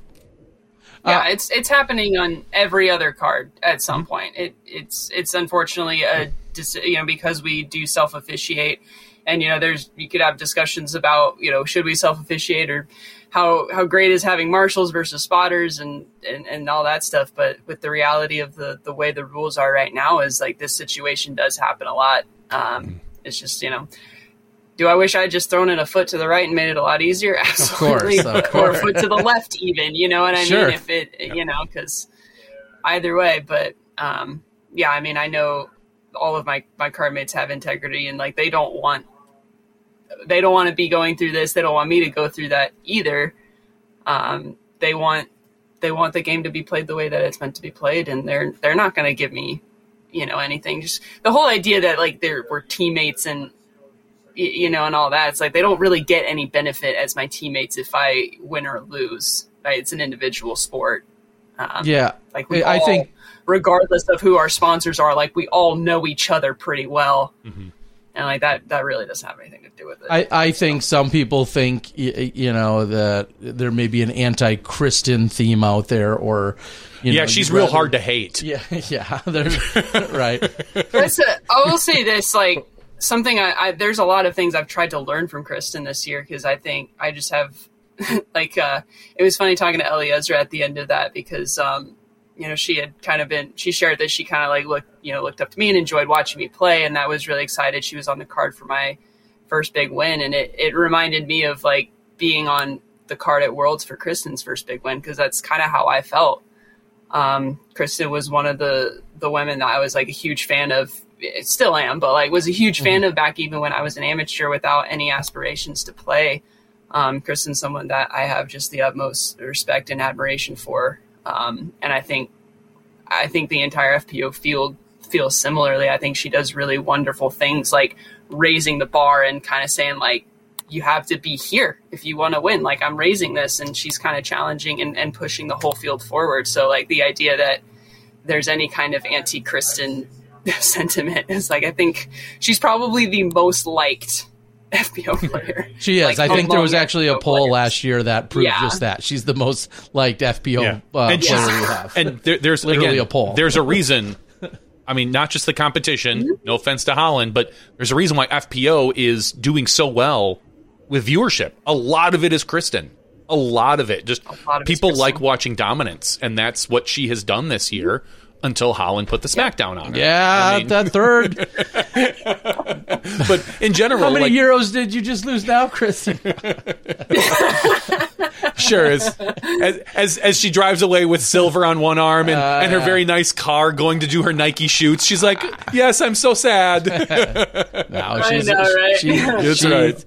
Uh, uh, the the one funny thing, and we'll start to wrap it up. But one of the funny things that you said uh, to me uh, just before we kind of did final interviews and wrapped up, because obviously the tie then you know forced you guys in the playoff, as you had said, "Man, I really wish I went to foot faulted the day before, where you were penalized." And and we talked about the timing of that, but just kind of. Again, if somebody wasn't paying attention this weekend, what happened there, and and your reaction to it all?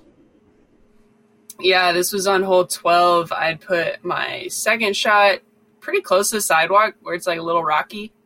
Um, just didn't give myself enough space that I needed for my run up, and my toe kind of like hit the lip of my disc when I planted. And uh, it was Haley King who called me on it. Um, and then Allie Smith who seconded. Allie Smith, who's a good friend of mine, actually. Um, and they called me on it, and I was like, oh, dang, all right.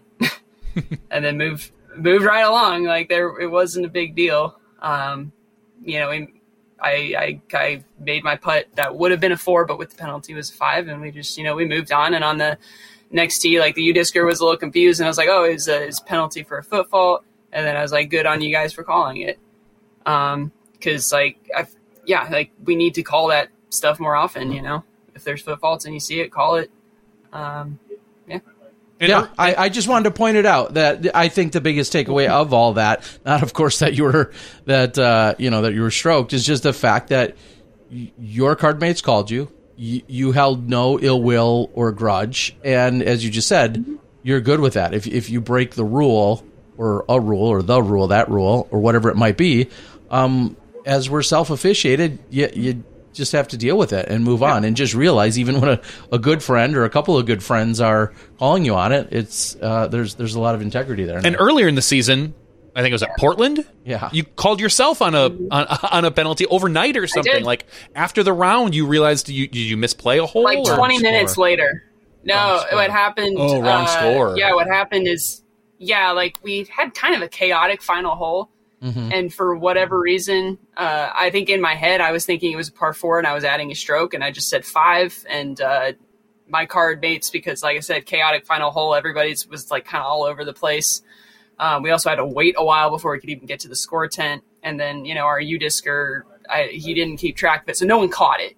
You know when I said five, um, and then I'm going back and I'm, I'm looking at my stats and I'm kind of going back and reflecting on my round and I see that it shows a par for that hole and I was like, ah, I bogeyed that. and um, yeah, I mean, it was I I was very upset with myself over over that. I mean, I, I texted Jeff Jaqua and I think one other person for per like whatever sheet they gave us to make sure that they knew, and then that was that. We changed you know changed the score. I took my penalty strokes and I was beating myself up about it, but like you know that's that's what I would hope my competitors would do in a in a similar scenario. Um, but yeah, I almost forgot about that.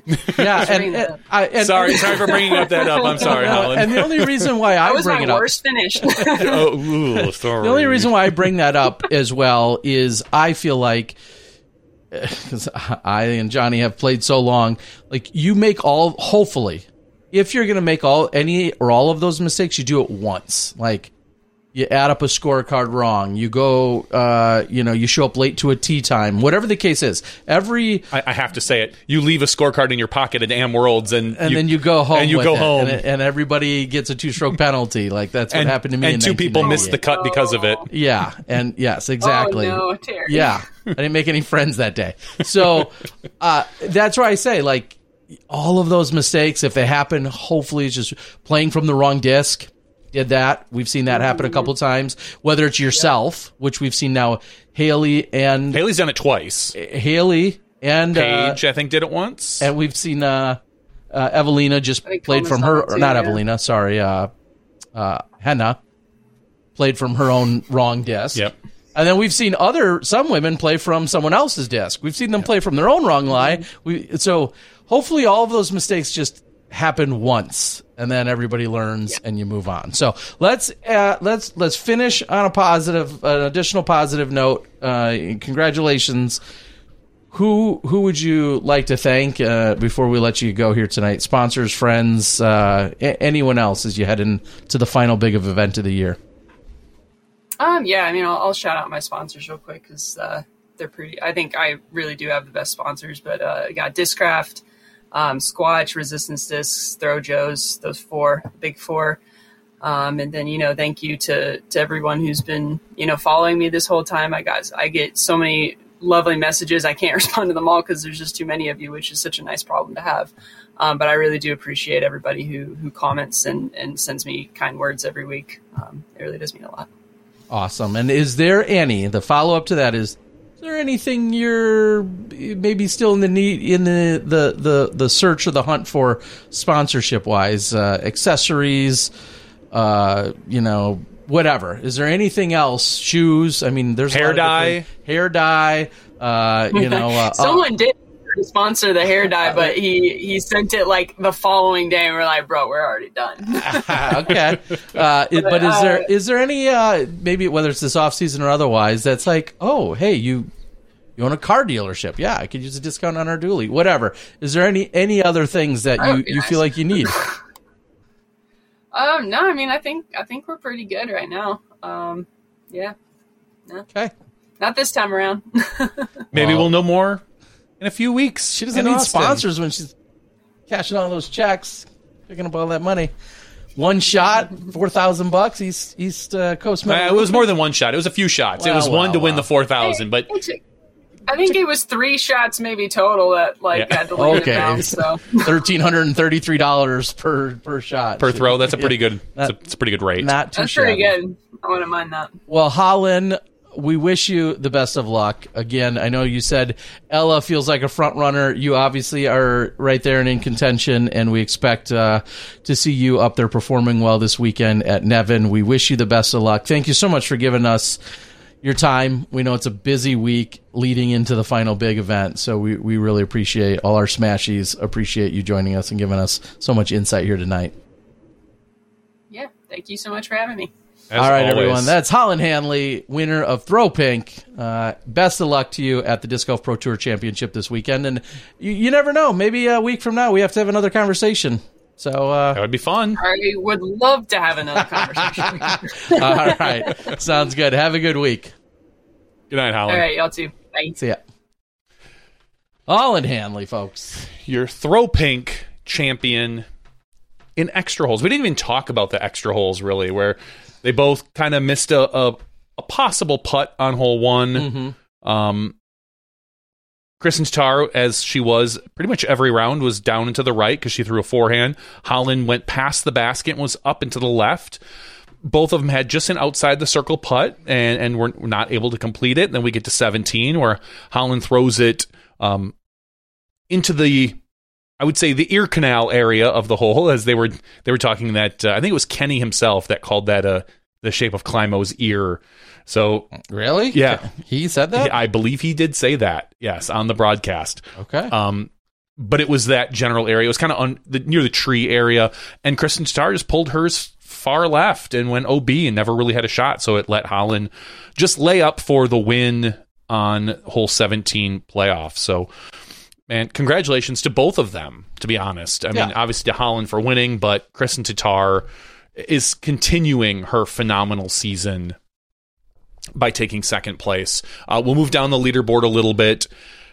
Tie for third between Henna and Eveliina, both of which played really, really well. I was really impressed to see how well uh, Eveliina was putting and how well Henna was driving. Just amazing, uh, really good weeks for both of them. Tied for third. In fifth place was, you know, one Ella Hansen, who we just spoke of. Sixth place was Missy Gannon. Seventh place, Alexis Mandujano.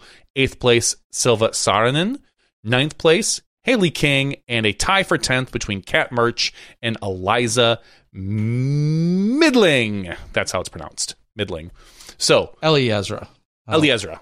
Sorry, did I say Ezra? No, you said Eliza. Eliza. Oh, I'm sorry, Ellie Ezra, which is funny because I called her Ellie Ezra all weekend, and for some reason, I was reading it.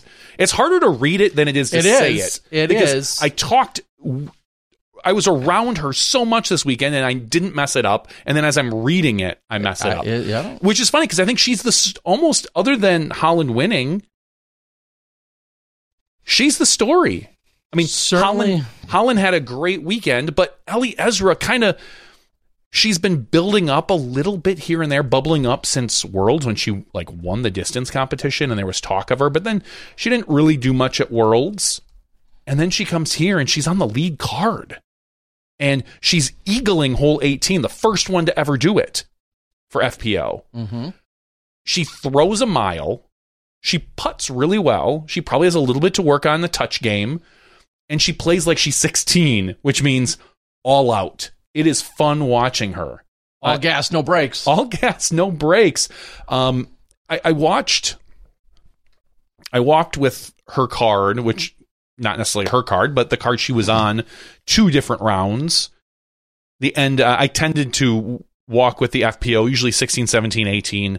Kind of. I, I was fortunate enough to be able to kind of get a, up close and good view, and I was really excited because the day before I had heard how Ellie Ezra eagled hole hole 18, and so the very next day she kind of has she does whatever, but she's in an awkward position, and I watch her just it's hole 18. If you don't know, if you've never been there, it's a lot more sloped than you think. Like just the angle, Mm. the slope, the footing. There is almost no good footing on that hole when you land. There's everyone's like you know, try to aim for the flat spot. There really isn't a flat spot No. you aim for. No matter where you're standing, you've got some uh, somewhat awkward run up. And my favorite interaction I saw with well, two of them with Ellie Ezra. The the first one was when she was on Missy with Missy Gannon, and Missy was OB off to the left, and Ellie Ezra was kind of off, was up and to the right. And Missy comes over and asks Ellie, she says, um, is it you or me? I can't tell if I'm, she, and Ellie's like, I, I think it's you. And she's like, okay, I wasn't sure if you were going to lay up. And I swear to God, I was standing right there. And Ellie Ezra said, I'm not laying up. like there was no, like that idea was so foreign to her. Her, her job, I think in her head is to get it from A to B, not just in as few shots as possible, but as fast and as hard as she can. So I got such a kick out of that. And the other thing, I was going to mention it with Holyn, but I was standing there at the scoring tent by the media car, by the media area, which is right where all the players tend to walk. And Ellie is there just kind of running around being 16 with her friends. Holyn walks off the course and, and Ellie kind of comes up and is like, wow, I, I, I just had One size fits all seems like a good idea for clothes until you try them on. Same goes for healthcare. That's why United Healthcare offers flexible, budget friendly coverage for medical, vision, dental, and more. Learn more at uh1.com. Burrow is a furniture company known for timeless design and thoughtful construction and free shipping, and that extends to their outdoor collection. Their outdoor furniture is built to withstand the elements, featuring rust-proof stainless steel hardware, weather-ready teak, and quick-dry foam cushions. For Memorial Day, get 15% off your Burrow purchase at burrow.com slash ACAST and up to 25% off outdoor. That's up to 25% off outdoor furniture at burrow.com slash ACAST. three double bogeys and a bogey. And she sounded so excited. And I finished under par. like it was just that excitement you get when you she she racked up like nine birdies that round and it- ridiculous. But it was a lot of fun seeing someone like her just be a kid at USDGC, get to ex- or throw pink, get to experience this big thing and not be overwhelmed in the slightest. Just not a care in the world. And so that's what I enjoyed seeing um, from Ellie Ezra this particular uh, weekend was just everywhere I looked. And it's hard to miss her because she's got the big curly red hair. And so you kind of spot her no matter where she's at. She seemed to be everywhere. Like she's no matter where you were, she was there doing something at some point. So it was fun. Yeah, certainly no shortage, as you said, of either excitement and or just uh, taking it all in and making the most Mm-hmm. of the moments of being out there. And couple of quick follow ups to that. I feel like, of course, she was one of the stars of the show throughout the entire weekend when you're looking at all your big storylines.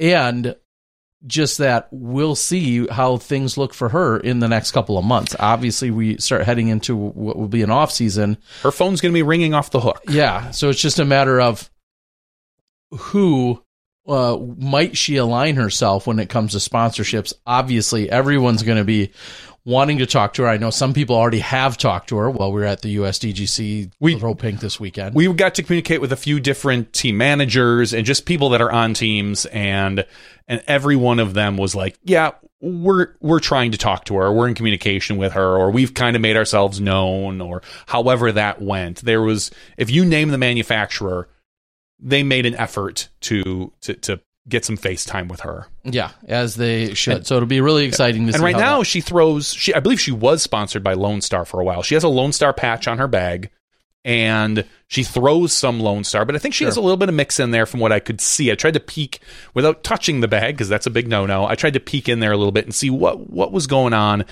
it looked like she had a couple discs from some other manufacturers, but she did have quite a bit of Lone Star in there. So- Yeah, and that you know, depending on what team she was Yeah. and She's what uh, the details were with regard to any kind of alignment or allotment with Lone Star, uh, maybe there was some still open bag or mixed bag Could format to that, and uh, I guess we'll just have to see. Uh, as yeah, we know that she's a mixed bag as of now, but I I have a sh- I would bet.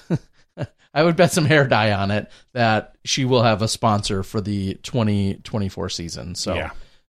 who? well, to be to, To be, be- determined, but she will have one. So very exciting. And that's I mean, Uh, she might not sure. even tour next year. She's still going to be 17. Yeah, exactly. So we'll, we'll see how much um, she can, you know, she's going to be available to play and what she's going to try and get herself to. But a weekend like this is, you know, when you have kind of those breakout moments, whether it's in a distance competition or whether it's just an overall event. Yeah, clearly you're putting yourself on the map and you're making sure that your name is out there. The one, I'll say, disadvantage that any manufacturer will notice is that she's not on social media and No. and I looked. I I took a picture, um, and I posted on Instagram of just kind of what I saw the week, and I tagged a bunch of people, and I couldn't tag her because she. I don't believe she has an No, Instagram. she, she's on no Yeah. social media. So Good for her. and that's good for her. Kind and of. for whatever her privacy, her family, and everyone else, uh, regardless of what drives that, you know, drives that motivation to not be on it. That uh, intrinsically, I think, is great. However, we also all know that a portion, or sometimes a large portion, of your sponsorship can hinge upon the influence in which you can present yourself and the influence that you give out there in the world. So that's that's uh, something we'll see if that ends- ends up changing or not, or or maybe that's you know of no concern to her, and she's just gonna have to you know get it done entirely with just her overall play and performances. So we will see, but uh, it, yeah, as you said, Johnny, definitely one of the more exciting stories that came of this weekend. Uh, a follow up, and you were exactly right. You said Ellie was the first to Usually eagle. am. Uh, eh. Ellie was the first to eagle, 18. She did that in round one. Ella closed out her tournament. Ella Hansen, that is, closed out her tournament with the eagle on 18. So as far as we know, and as far as the stats will tell you for the throw pink, uh, short throw pink history that we've had out at the USDGC, those are the only two women to ever take the eagle on hole number 18. They played as a par five, same tee, same pen. And Ellie Ezra had another opportunity. She missed like a 15 footer Mm, or 15 wow. to 20 footer ish for the eagle and ended up just having to settle for the birdie. Yeah. So uh, on a hole where you're seeing sevens, eights, nines, and everything else, uh, to see a couple of women uh, take the Eagle three is obviously impressive. So Ella Hansen round four, along with Ellie in round one. Speaking of taking a seven on hole 18. What? USDGC, our winner, Kyle Klein, uh, ends up shooting 27 under par, taking a seven on the final hole. Goes four up in the last three holes to still win. Oof. Um, yeah. But he crushed the front nine. Front 11, I guess you could look at it, and really gave himself just enough lead where he just had to coast, so to speak, in from hole 11. Um, it was not exciting. It was, I mean, if, it's probably exciting if you're a big fan of Kyle. We were actually wondering, some of the media team, I I was rolling around with them for a while, and we were saying, okay, he's got at one point a nine stroke lead. He had a nine stroke lead, and we're thinking the only way this gets exciting is if he really starts to rack him up. Like nine strokes is almost it's it's to me if it's almost a gray area where it's like, all right, you win. At that point, I want to see how much you win by. I Yeah. wanted to see him get to twelve or thirteen, like really, because I'm sure Statmando could probably let us know. I don't know what the biggest margin of victory it was in MPO for USDGC.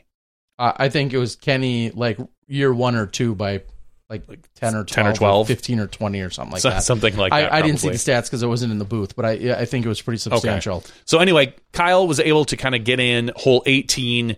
He just, uh, I think he was sweating a little bit. He had a he had a, a rough final hole where he threw a shot that kind of burned out and went OB. Then he his upshot went OB up to the right. I'm standing up on the top, watching on the giant screen that's right by the spectator area, which is about 12 to 15 seconds behind what's actually happening. So we'd hear cheers and groans, wait to watch it on the screen because they were down and it was a little bit hectic and I didn't really want to try to push my way in to see anything. So I thought that would be a good way until Kyle got up to the top. So he went OB, then he went OB. And at that point, Zoe and I, who are standing next to each other, were like trying to count on our fingers, like, well, how many does he have to give? And my only thought was he could then, after the second throw, he could putter, putter, putter his way back, basically up, and still win. The one thing he couldn't do was throw OB again. That would, Yeah. that would have risked it. And thankfully, he didn't, and he was able to close it out by ultimately was a single stroke over Bradley Williams. Bradley, who had just a, a really good seven under, you know, nothing phenomenal, but just slow and steady as Bradley was mostly all weekend. Um, and at one point, I think Bradley even laid up a shot on, I think it was maybe hole 10 in order to just play safe. Because at that point, you can't imagine you're going to make up nine strokes in nine holes on Kyle Klein, who has performed very well at USDGC in the past. Two years ago, went to a playoff with Paul. This year, no playoff needed. Left that Yelp review. Didn't no thanks. Didn't like Mm-hmm. going away from it. Um, third place was Isaac Robinson, shooting 23 under par. Simon Lizotte tied with him at 23 under. Fifth place, Calvin Heimberg, who shot an 8 under par that round. And Joel Freeman, who was in the lead, I believe, going into that final round. I'm sorry, the third going in the lead going into the third round. The final round, Kyle had a three stroke lead. So Joel Freeman went into the third round with, I believe, a three stroke lead, maybe even. And he ended up in tied for fifth with Calvin. Tied for seventh was Niklas Anttila and Aaron Gossage. Tied for ninth was Eagle and Chris Clemens, who was, as you guys know, was my dark horse pick. Still performed well. Um, just, I think he had one kind of bad round, and the rest he really made up. Uh, I think it was his first round, which he shot poorly, and then he ended up shooting the hot score to Yeah, jump him, round. yeah, to, to to jump back up. So that was your top ten, ending at Chris Clemens. The scores this year not as good as the scores last year with Gannon and Niklas. Yeah, and I'm- pushing each other, and I, I don't know if that's and we had good weather, other than a little wind in some of the afternoons. Overall, it was pretty good weather, so the course played the same. There really wasn't much difference there. Just uh, a few strokes worse than last year. And, and granted, as we know, Kyle probably, if pushed, probably could have got to those same scores as Kyle, I'm sorry, as uh, Gannon and Anttila did last year, but he didn't need to. He was able to to roll in. He was he was pretty overwhelmed, as you probably one would be when you win a major. You could see it in his face when he after he won. And even later that night, we got a chance to hang out with him. Um, and I don't even know if he had taken it all in at that point yet either. He was pretty jacked up, though. I was Yeah. watching him hit golf balls and just hammer them and crush them was and- uh, was a lot of fun. And for the most part, and Ed is on our board saying Kyle showed no excitement or emotion after it. He did. Yeah, he- he's just not. He's not a. he did show over the top, and I, I agree. He did show some, but he it was almost disbelief. The type that is he just shows even his most excited emotion. I think is going to be more subdued than most. That's just kind of his style the way the way he hugged his family, like Yeah. the the long embraces, the hands on the head with his Yeah, hat, like just just over his mouth. I, I believe there was it was more disbelief of finally closing it out yeah. And and realizing what had what he had done. So I, I don't believe there was no Yeah, but you didn't get a roar or a run around the 18th, Yep. and you didn't get high fives, you know, around the a semicircle of spectators. No, Mm-hmm. you didn't get those types of of things. But for Kyle, who's a very very soft spoken and quiet individual, uh, we did see emotion out of him, just not to the uh, to the heightened level that you see some of the others. But uh, inside, I think it was still uh, just as much for him as as any other player. Just the way he outwardly project, excuse me, outwardly projects it. So very, very cool. And uh, congratulations. You know, as you said, his family was there. His grandpa saw him for the first time ever this weekend playing, and his grandmother had seen him and come down for Champions Cup and had walked the course, but his grandfather has a harder time getting around. And so being at Champions Cup was just not practical. So his grandma saw him for the first time uh, competing at a high level a few months ago. But to have his grandpa down there and, and Kyle's dad, Doug, had said, you know, Innova was overly accommodating and helpful to having his uh, Doug's dad uh, get around and be there and be part of it. So it was it was that much cooler, and to to hear Kyle's grandparents also say that they tune in, they watch golf, they uh, had had recognized some of the work that I had done and everything else. Uh, also in, insanely um, rewarding and fulfilling to know that again, parents and grandparents are able to tune in and watch live disc golf. It's a thing that we kind of talked about way earlier as this cool byproduct, uh, I, I guess, cool product of our of any live broadcasting, but it's continuing to get amplified because there's so many more uh, viewers and people taking it all in. It was it was awesome. So congratulations, of course. Uh that is largely what we saw. We didn't talk to, like you said, we didn't really talk playoff with Holyn. Um, we also um, saw a distance exhibition take place immediately following, like we typically do. I, for the first time, didn't really get to consume a whole lot of that. I think I was doing I some other it. things or having a conversation. It, it's a fun, unique display uh, that is that is so USDGC, right? It's it's so awesome to have that uh, also taking place. It's what I, I guess my side note to all of this is it becomes very challenging as to where and how attention gets created and or maintained and diverted or all of those things as a tournament like this magnitude wraps up. And what I mean it's by very that tough. is you have you have the distance competition or showcase that's about to take place, which is keeping the crowd involved and exciting. Now you have our MPO side at least having various obligations of doing long form interviews, doing of course an interview immediately following their their tap in, but then also a longer form interview as part of Tournament Central. You sometimes then have a a runner up interview if they graciously oblige, like Niklas did last year, like I had uh, Bradley Williams do this year. And then Bradley Williams was also doing some stuff with Jeff Panis of Innova from a media perspective. And Bradley, at that point, wasn't around or, or really even notified that the awards were taking place. Yeah, he was like doing an interview down. He was doing something with Jeff Panis, I believe, or he might have been talking to me at the time or whenever. That's the only thing that I I don't know how we fix that. I don't have a, a solution because there are so many different things going on, and That's- now there's more media obligations than ever. But I hate the idea of any competitor, especially a podium finishing competitor, somehow not around and available for the wor- for the awards. And for the recognition that they deserve. yeah, assuming they want to be there, And sometimes they may split because they lost in a heartbreaker or had a bad day or a bad weekend, uh, and and and closed out poorly, and they just want to split. That's one thing. I, I wish they'd still be there. But if it's if it's another obligation holding them up from getting on the awards podium, that di- that disheartens me. for And some- I, I I and I'm not picking on this event. I'm saying this is generally speaking.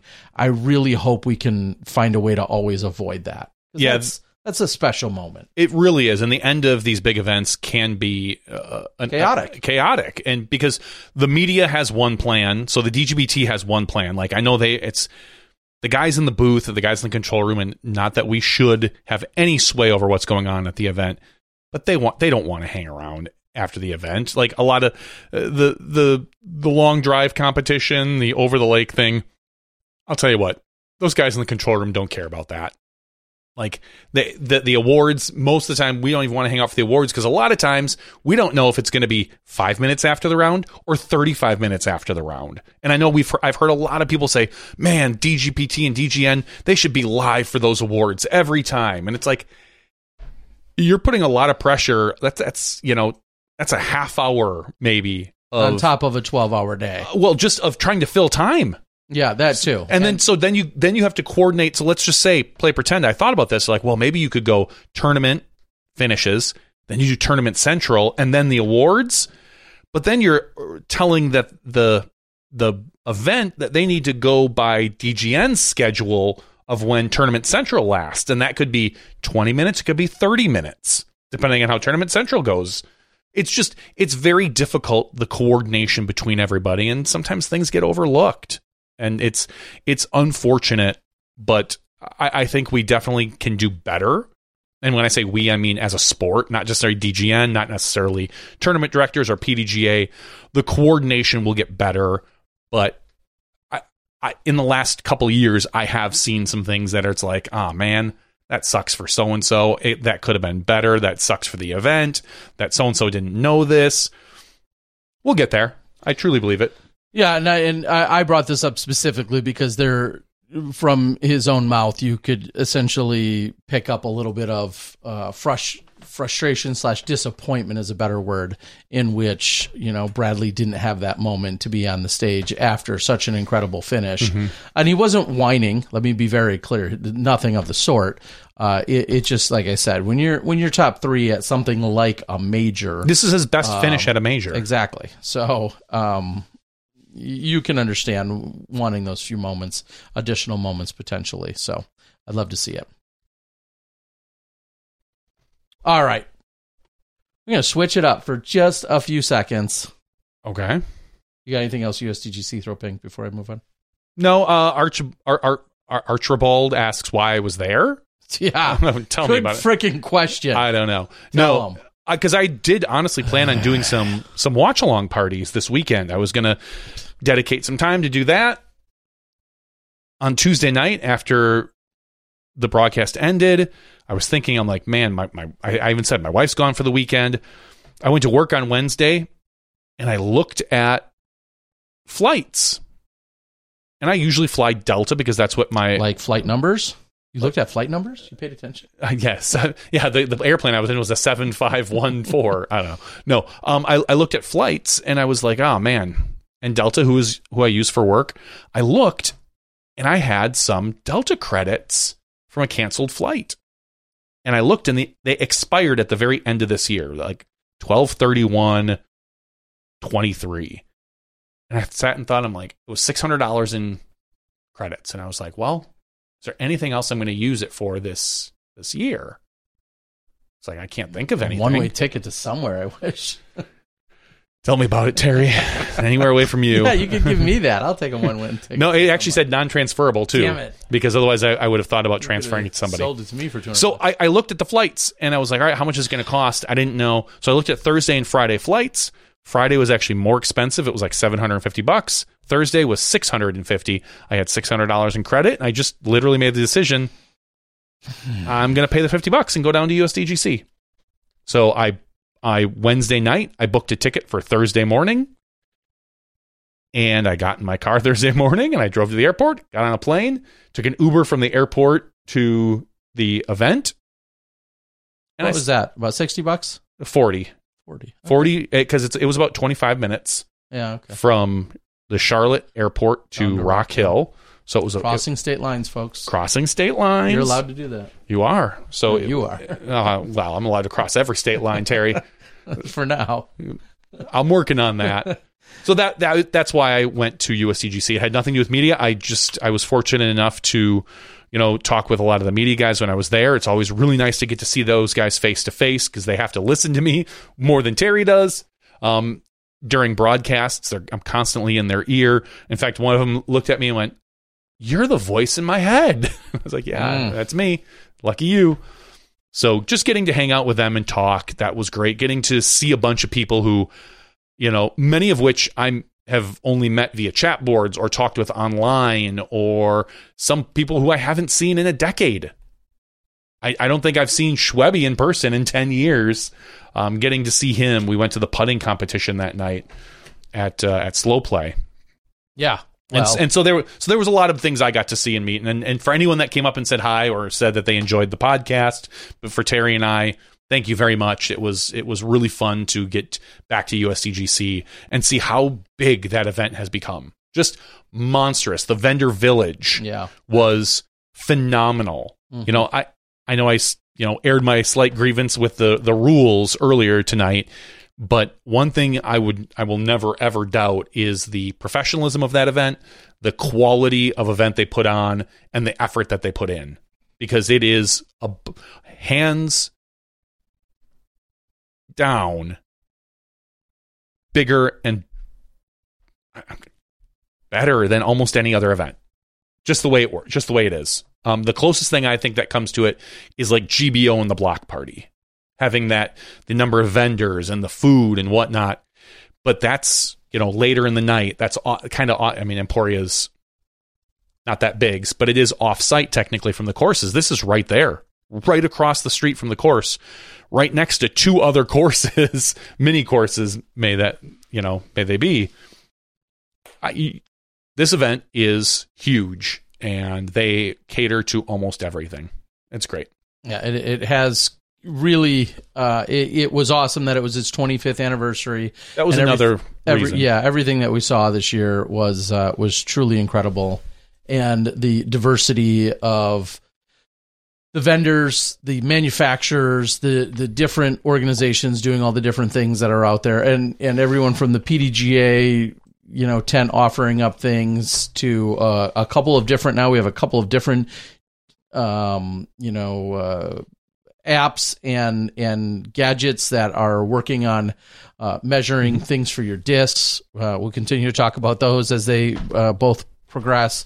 Uh, artistic things, food vendors, uh, beverage carts, just you know an entire hole number seven, as many of you saw, entirely decked out, uh, The literally Center? decked out by Zuca.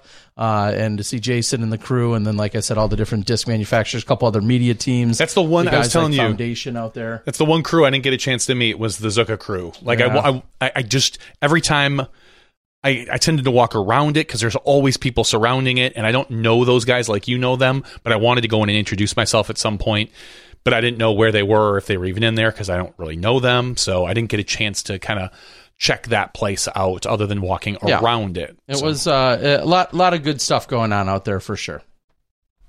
All right, I am ready to prepare. A little over twelve hours ago, I've got uh, all lined up a Smashboxx exclusive, what? completely exclusive here on Smashboxx, and a few other people know, but not I knew. the rest of the world. So here is your exclusive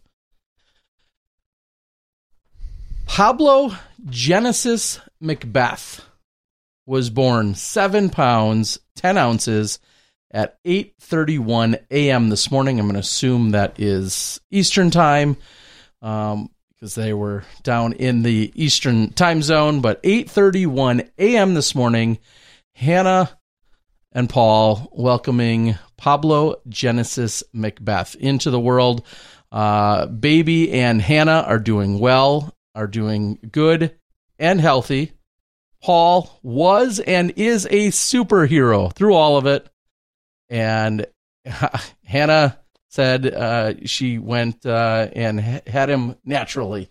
So Oof, talk. Good for, good for you, Hannah. God bless you, Hannah. Uh, she she says it was a lot. I don't think anyone would dispute otherwise. uh, so uh, congratulations, very very cool. and Again, Pablo course- Genesis McBeth. Of course, she'd have it on a Tuesday. Of course, it's Smashboxx exclusive. Smashboxx exclusive. Uh, That may and only- also- only makes sense. Also, uh, they are going to be able to enjoy a Smashboxx TV a onesie that is already there, and uh, she said excited for when the onesie will fit here, hopefully soon. So, um, and and uh, Yep. we're, we just have to assume that he's that Pablo's already getting uh, offers from disc manufacturers, I would. I would assume so. Yeah, I, I would think so as well. So there you go. Again, Smashboxx exclusive. Yeah, we And- sent we sent we sent the baby and Hannah a onesie. I could not find a onesie to fit Paul. I looked. Oh, I've got one for him. Don't worry. I mean, I have to wear this uh, this thing, and then he he's he would be in front of me, but uh, we'll make it all work. It's a So, little awkward. Again, seriously though, uh, couldn't be happier. Uh, the best news, of course, just being that uh, Hannah and uh, little Pablo all healthy and everything good to go. So congratulations on. Uh, I was just looking at the date again, 10-10, 2023. So congratulations to them. Bravo.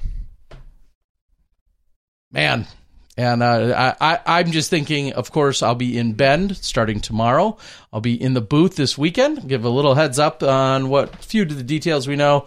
Myself along with valerie for the fpo in the mornings and then it's myself along with nate doss and i believe sexton's coming to town again and it will be us as a three-man booth this weekend We didn't even talk about the three man booth at USDGC. Kenny joined, and uh, there was a lot of talk about Kenny and how good he was, how great his voice sounded.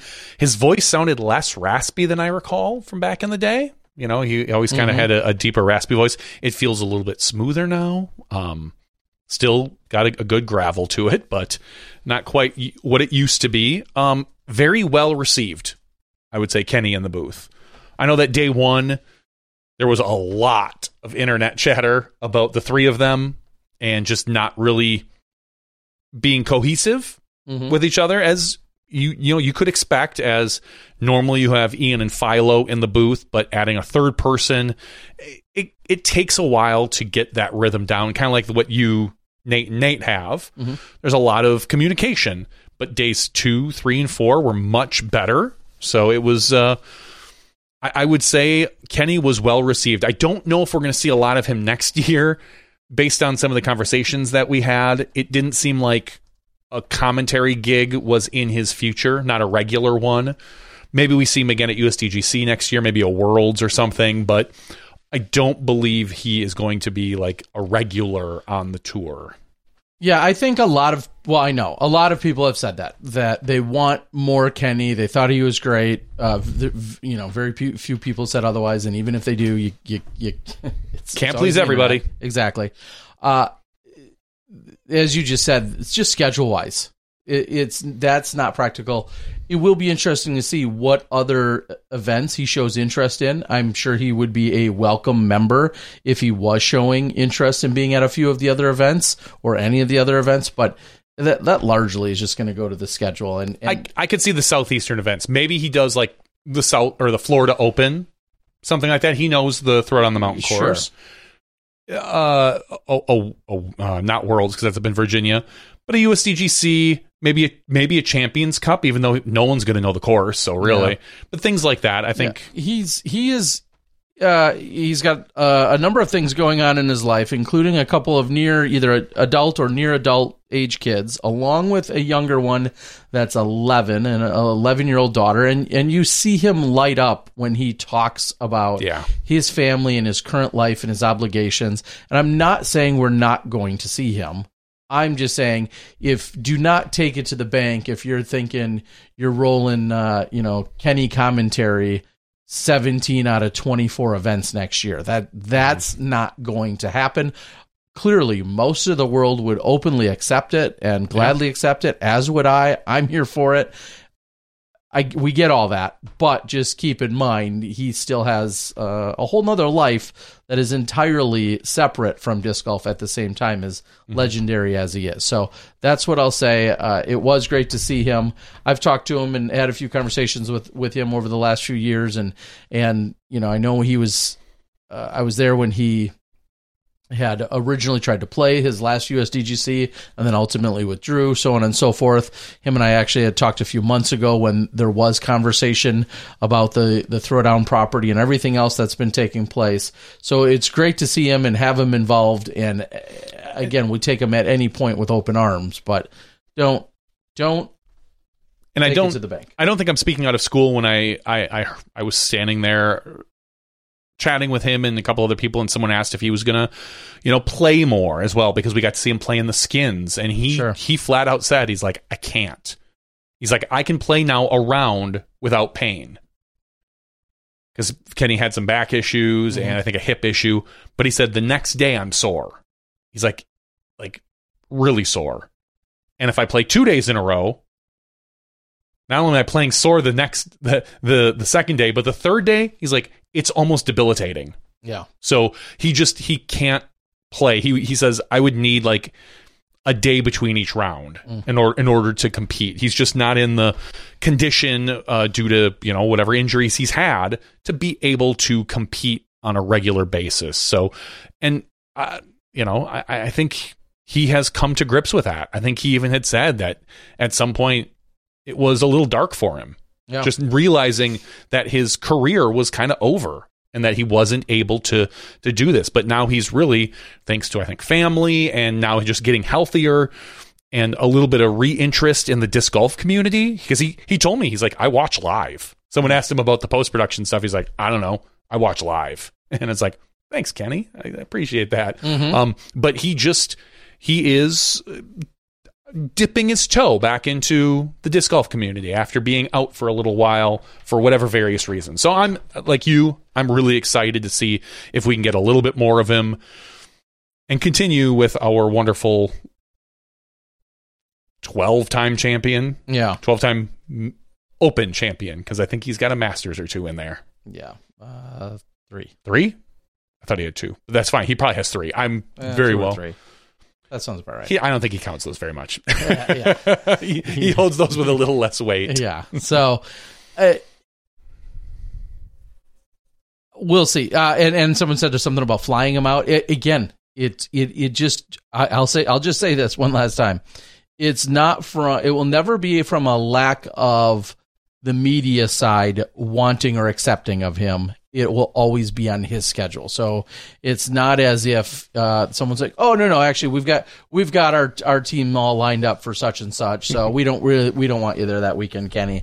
That's never going to be. I, I'm going to go ahead and just assume he essentially has an open invite. So if he did want to show any interest in any given event, uh, there's a way that he would be worked into it. So good to see. Uh, and then on the FPO side, Well, I was going still talking about Kenny. The skins match was a lot of fun. yes, Wa- for wa- sure. Watching him and Barry and uh, Sexton, and Schusterick. Yeah. Schusterick can, let me say, Schusterick still crushes. Yeah. He, threw a shot on hole three that I don't think anybody all event got to where he was. And I believe you can watch it out on DGN right now if you are interested in the, in the skins. It's out there. You can see where he was on hole three. and then he almost misses the Mando from there. But it's, it's a whole nother story.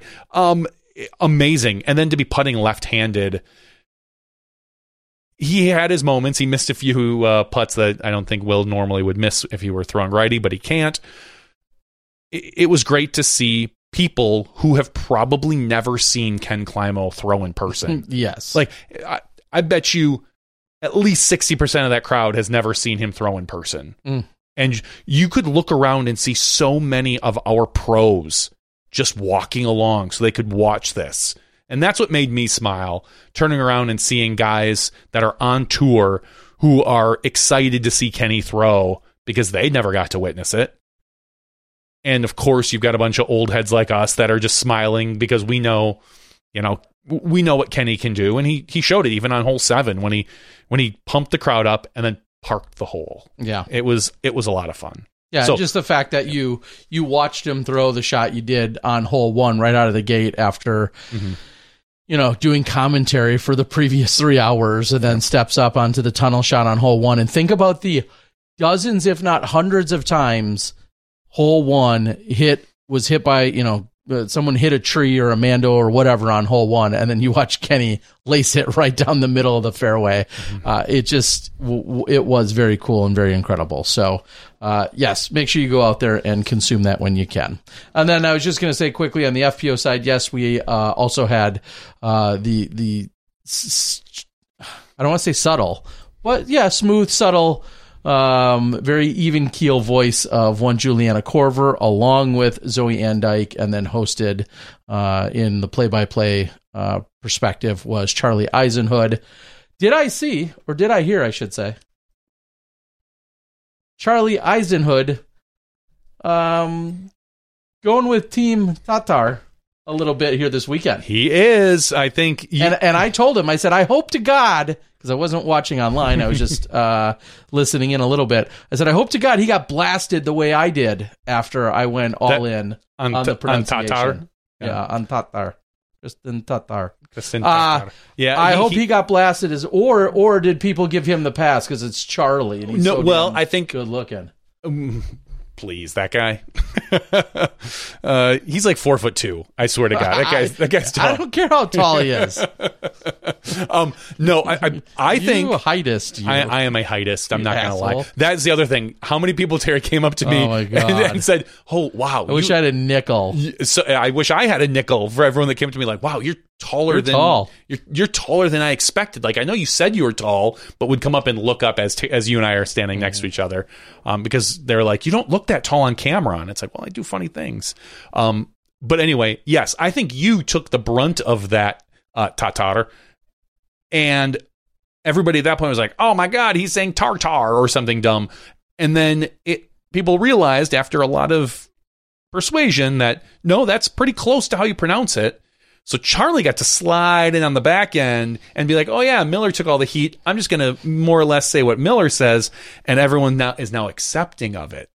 I don't. I don't think he got. I don't think he got the heat you did there. I know it's not fair. you're a trailblazer I'm not saying by by pronouncing someone's name right. and I, I Or close as I, I close to will, right we Yeah, I was get. just gonna say, let me be very clear. We could still argue that it is not perfect. No, it's- and, and every once in a while, I will continue to accidentally revert back to. yeah, I said Tattar old way. tonight, but I, I, I am I'm fully accept, uh, accepting of all of those criticisms. However, still going to continue to forge forward with a closer version of correct than what we have been doing. Okay. way to go, Terry Miller. Well, way I to go. Charlie skating by, as you say. All right, should we call it for a regular show? We can call it for the regular yeah, I think show. we're gonna call it for a regular show. We've uh, what is that? Is that the right time? Yeah, so it's been. Yeah, two- remember we oh, started an hour early. I know that's why I'm all thrown off here tonight. Things are things are definitely a little crazy. Well, with that, we've got a few other t- subjects, things we could talk about in the after show. We'll also have a giveaway. Uh, yeah, I'm getting a lot of weird ideas in my head. Um, thank you so much to Holyn, of course, for joining us. Congrats to Kyle Klein. I reached out to Kyle. Uh, we had talked to Kyle actually, like Johnny said, at the uh, Top Golf Top after Golf after, he won. After he had won, and uh, he, I don't know if he was confused. He's probably sleeping. If I know Kyle, uh, but I did reach out to him today. I didn't get a response back, um, and uh, so he's ghosting me, and I'm gonna tell his daddy.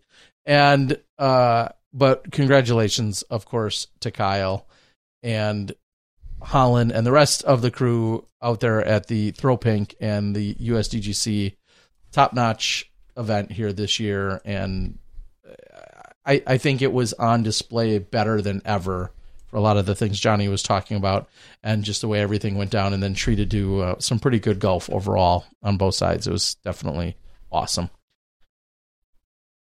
Holyn, our champion from Throw Pink. For Johnny V, I'm the disc golf guy. We're going to stand down for just a few moments, reset the stream here on YouTube, so don't go anywhere. Then we'll come back. We'll have an after show. We'll have a giveaway. We'll talk about things more disc golf and non disc golf related, and we'll take it from there. Smashboxx TV podcast 475 in the books. We'll see you in the after show when you step inside the Smashboxx.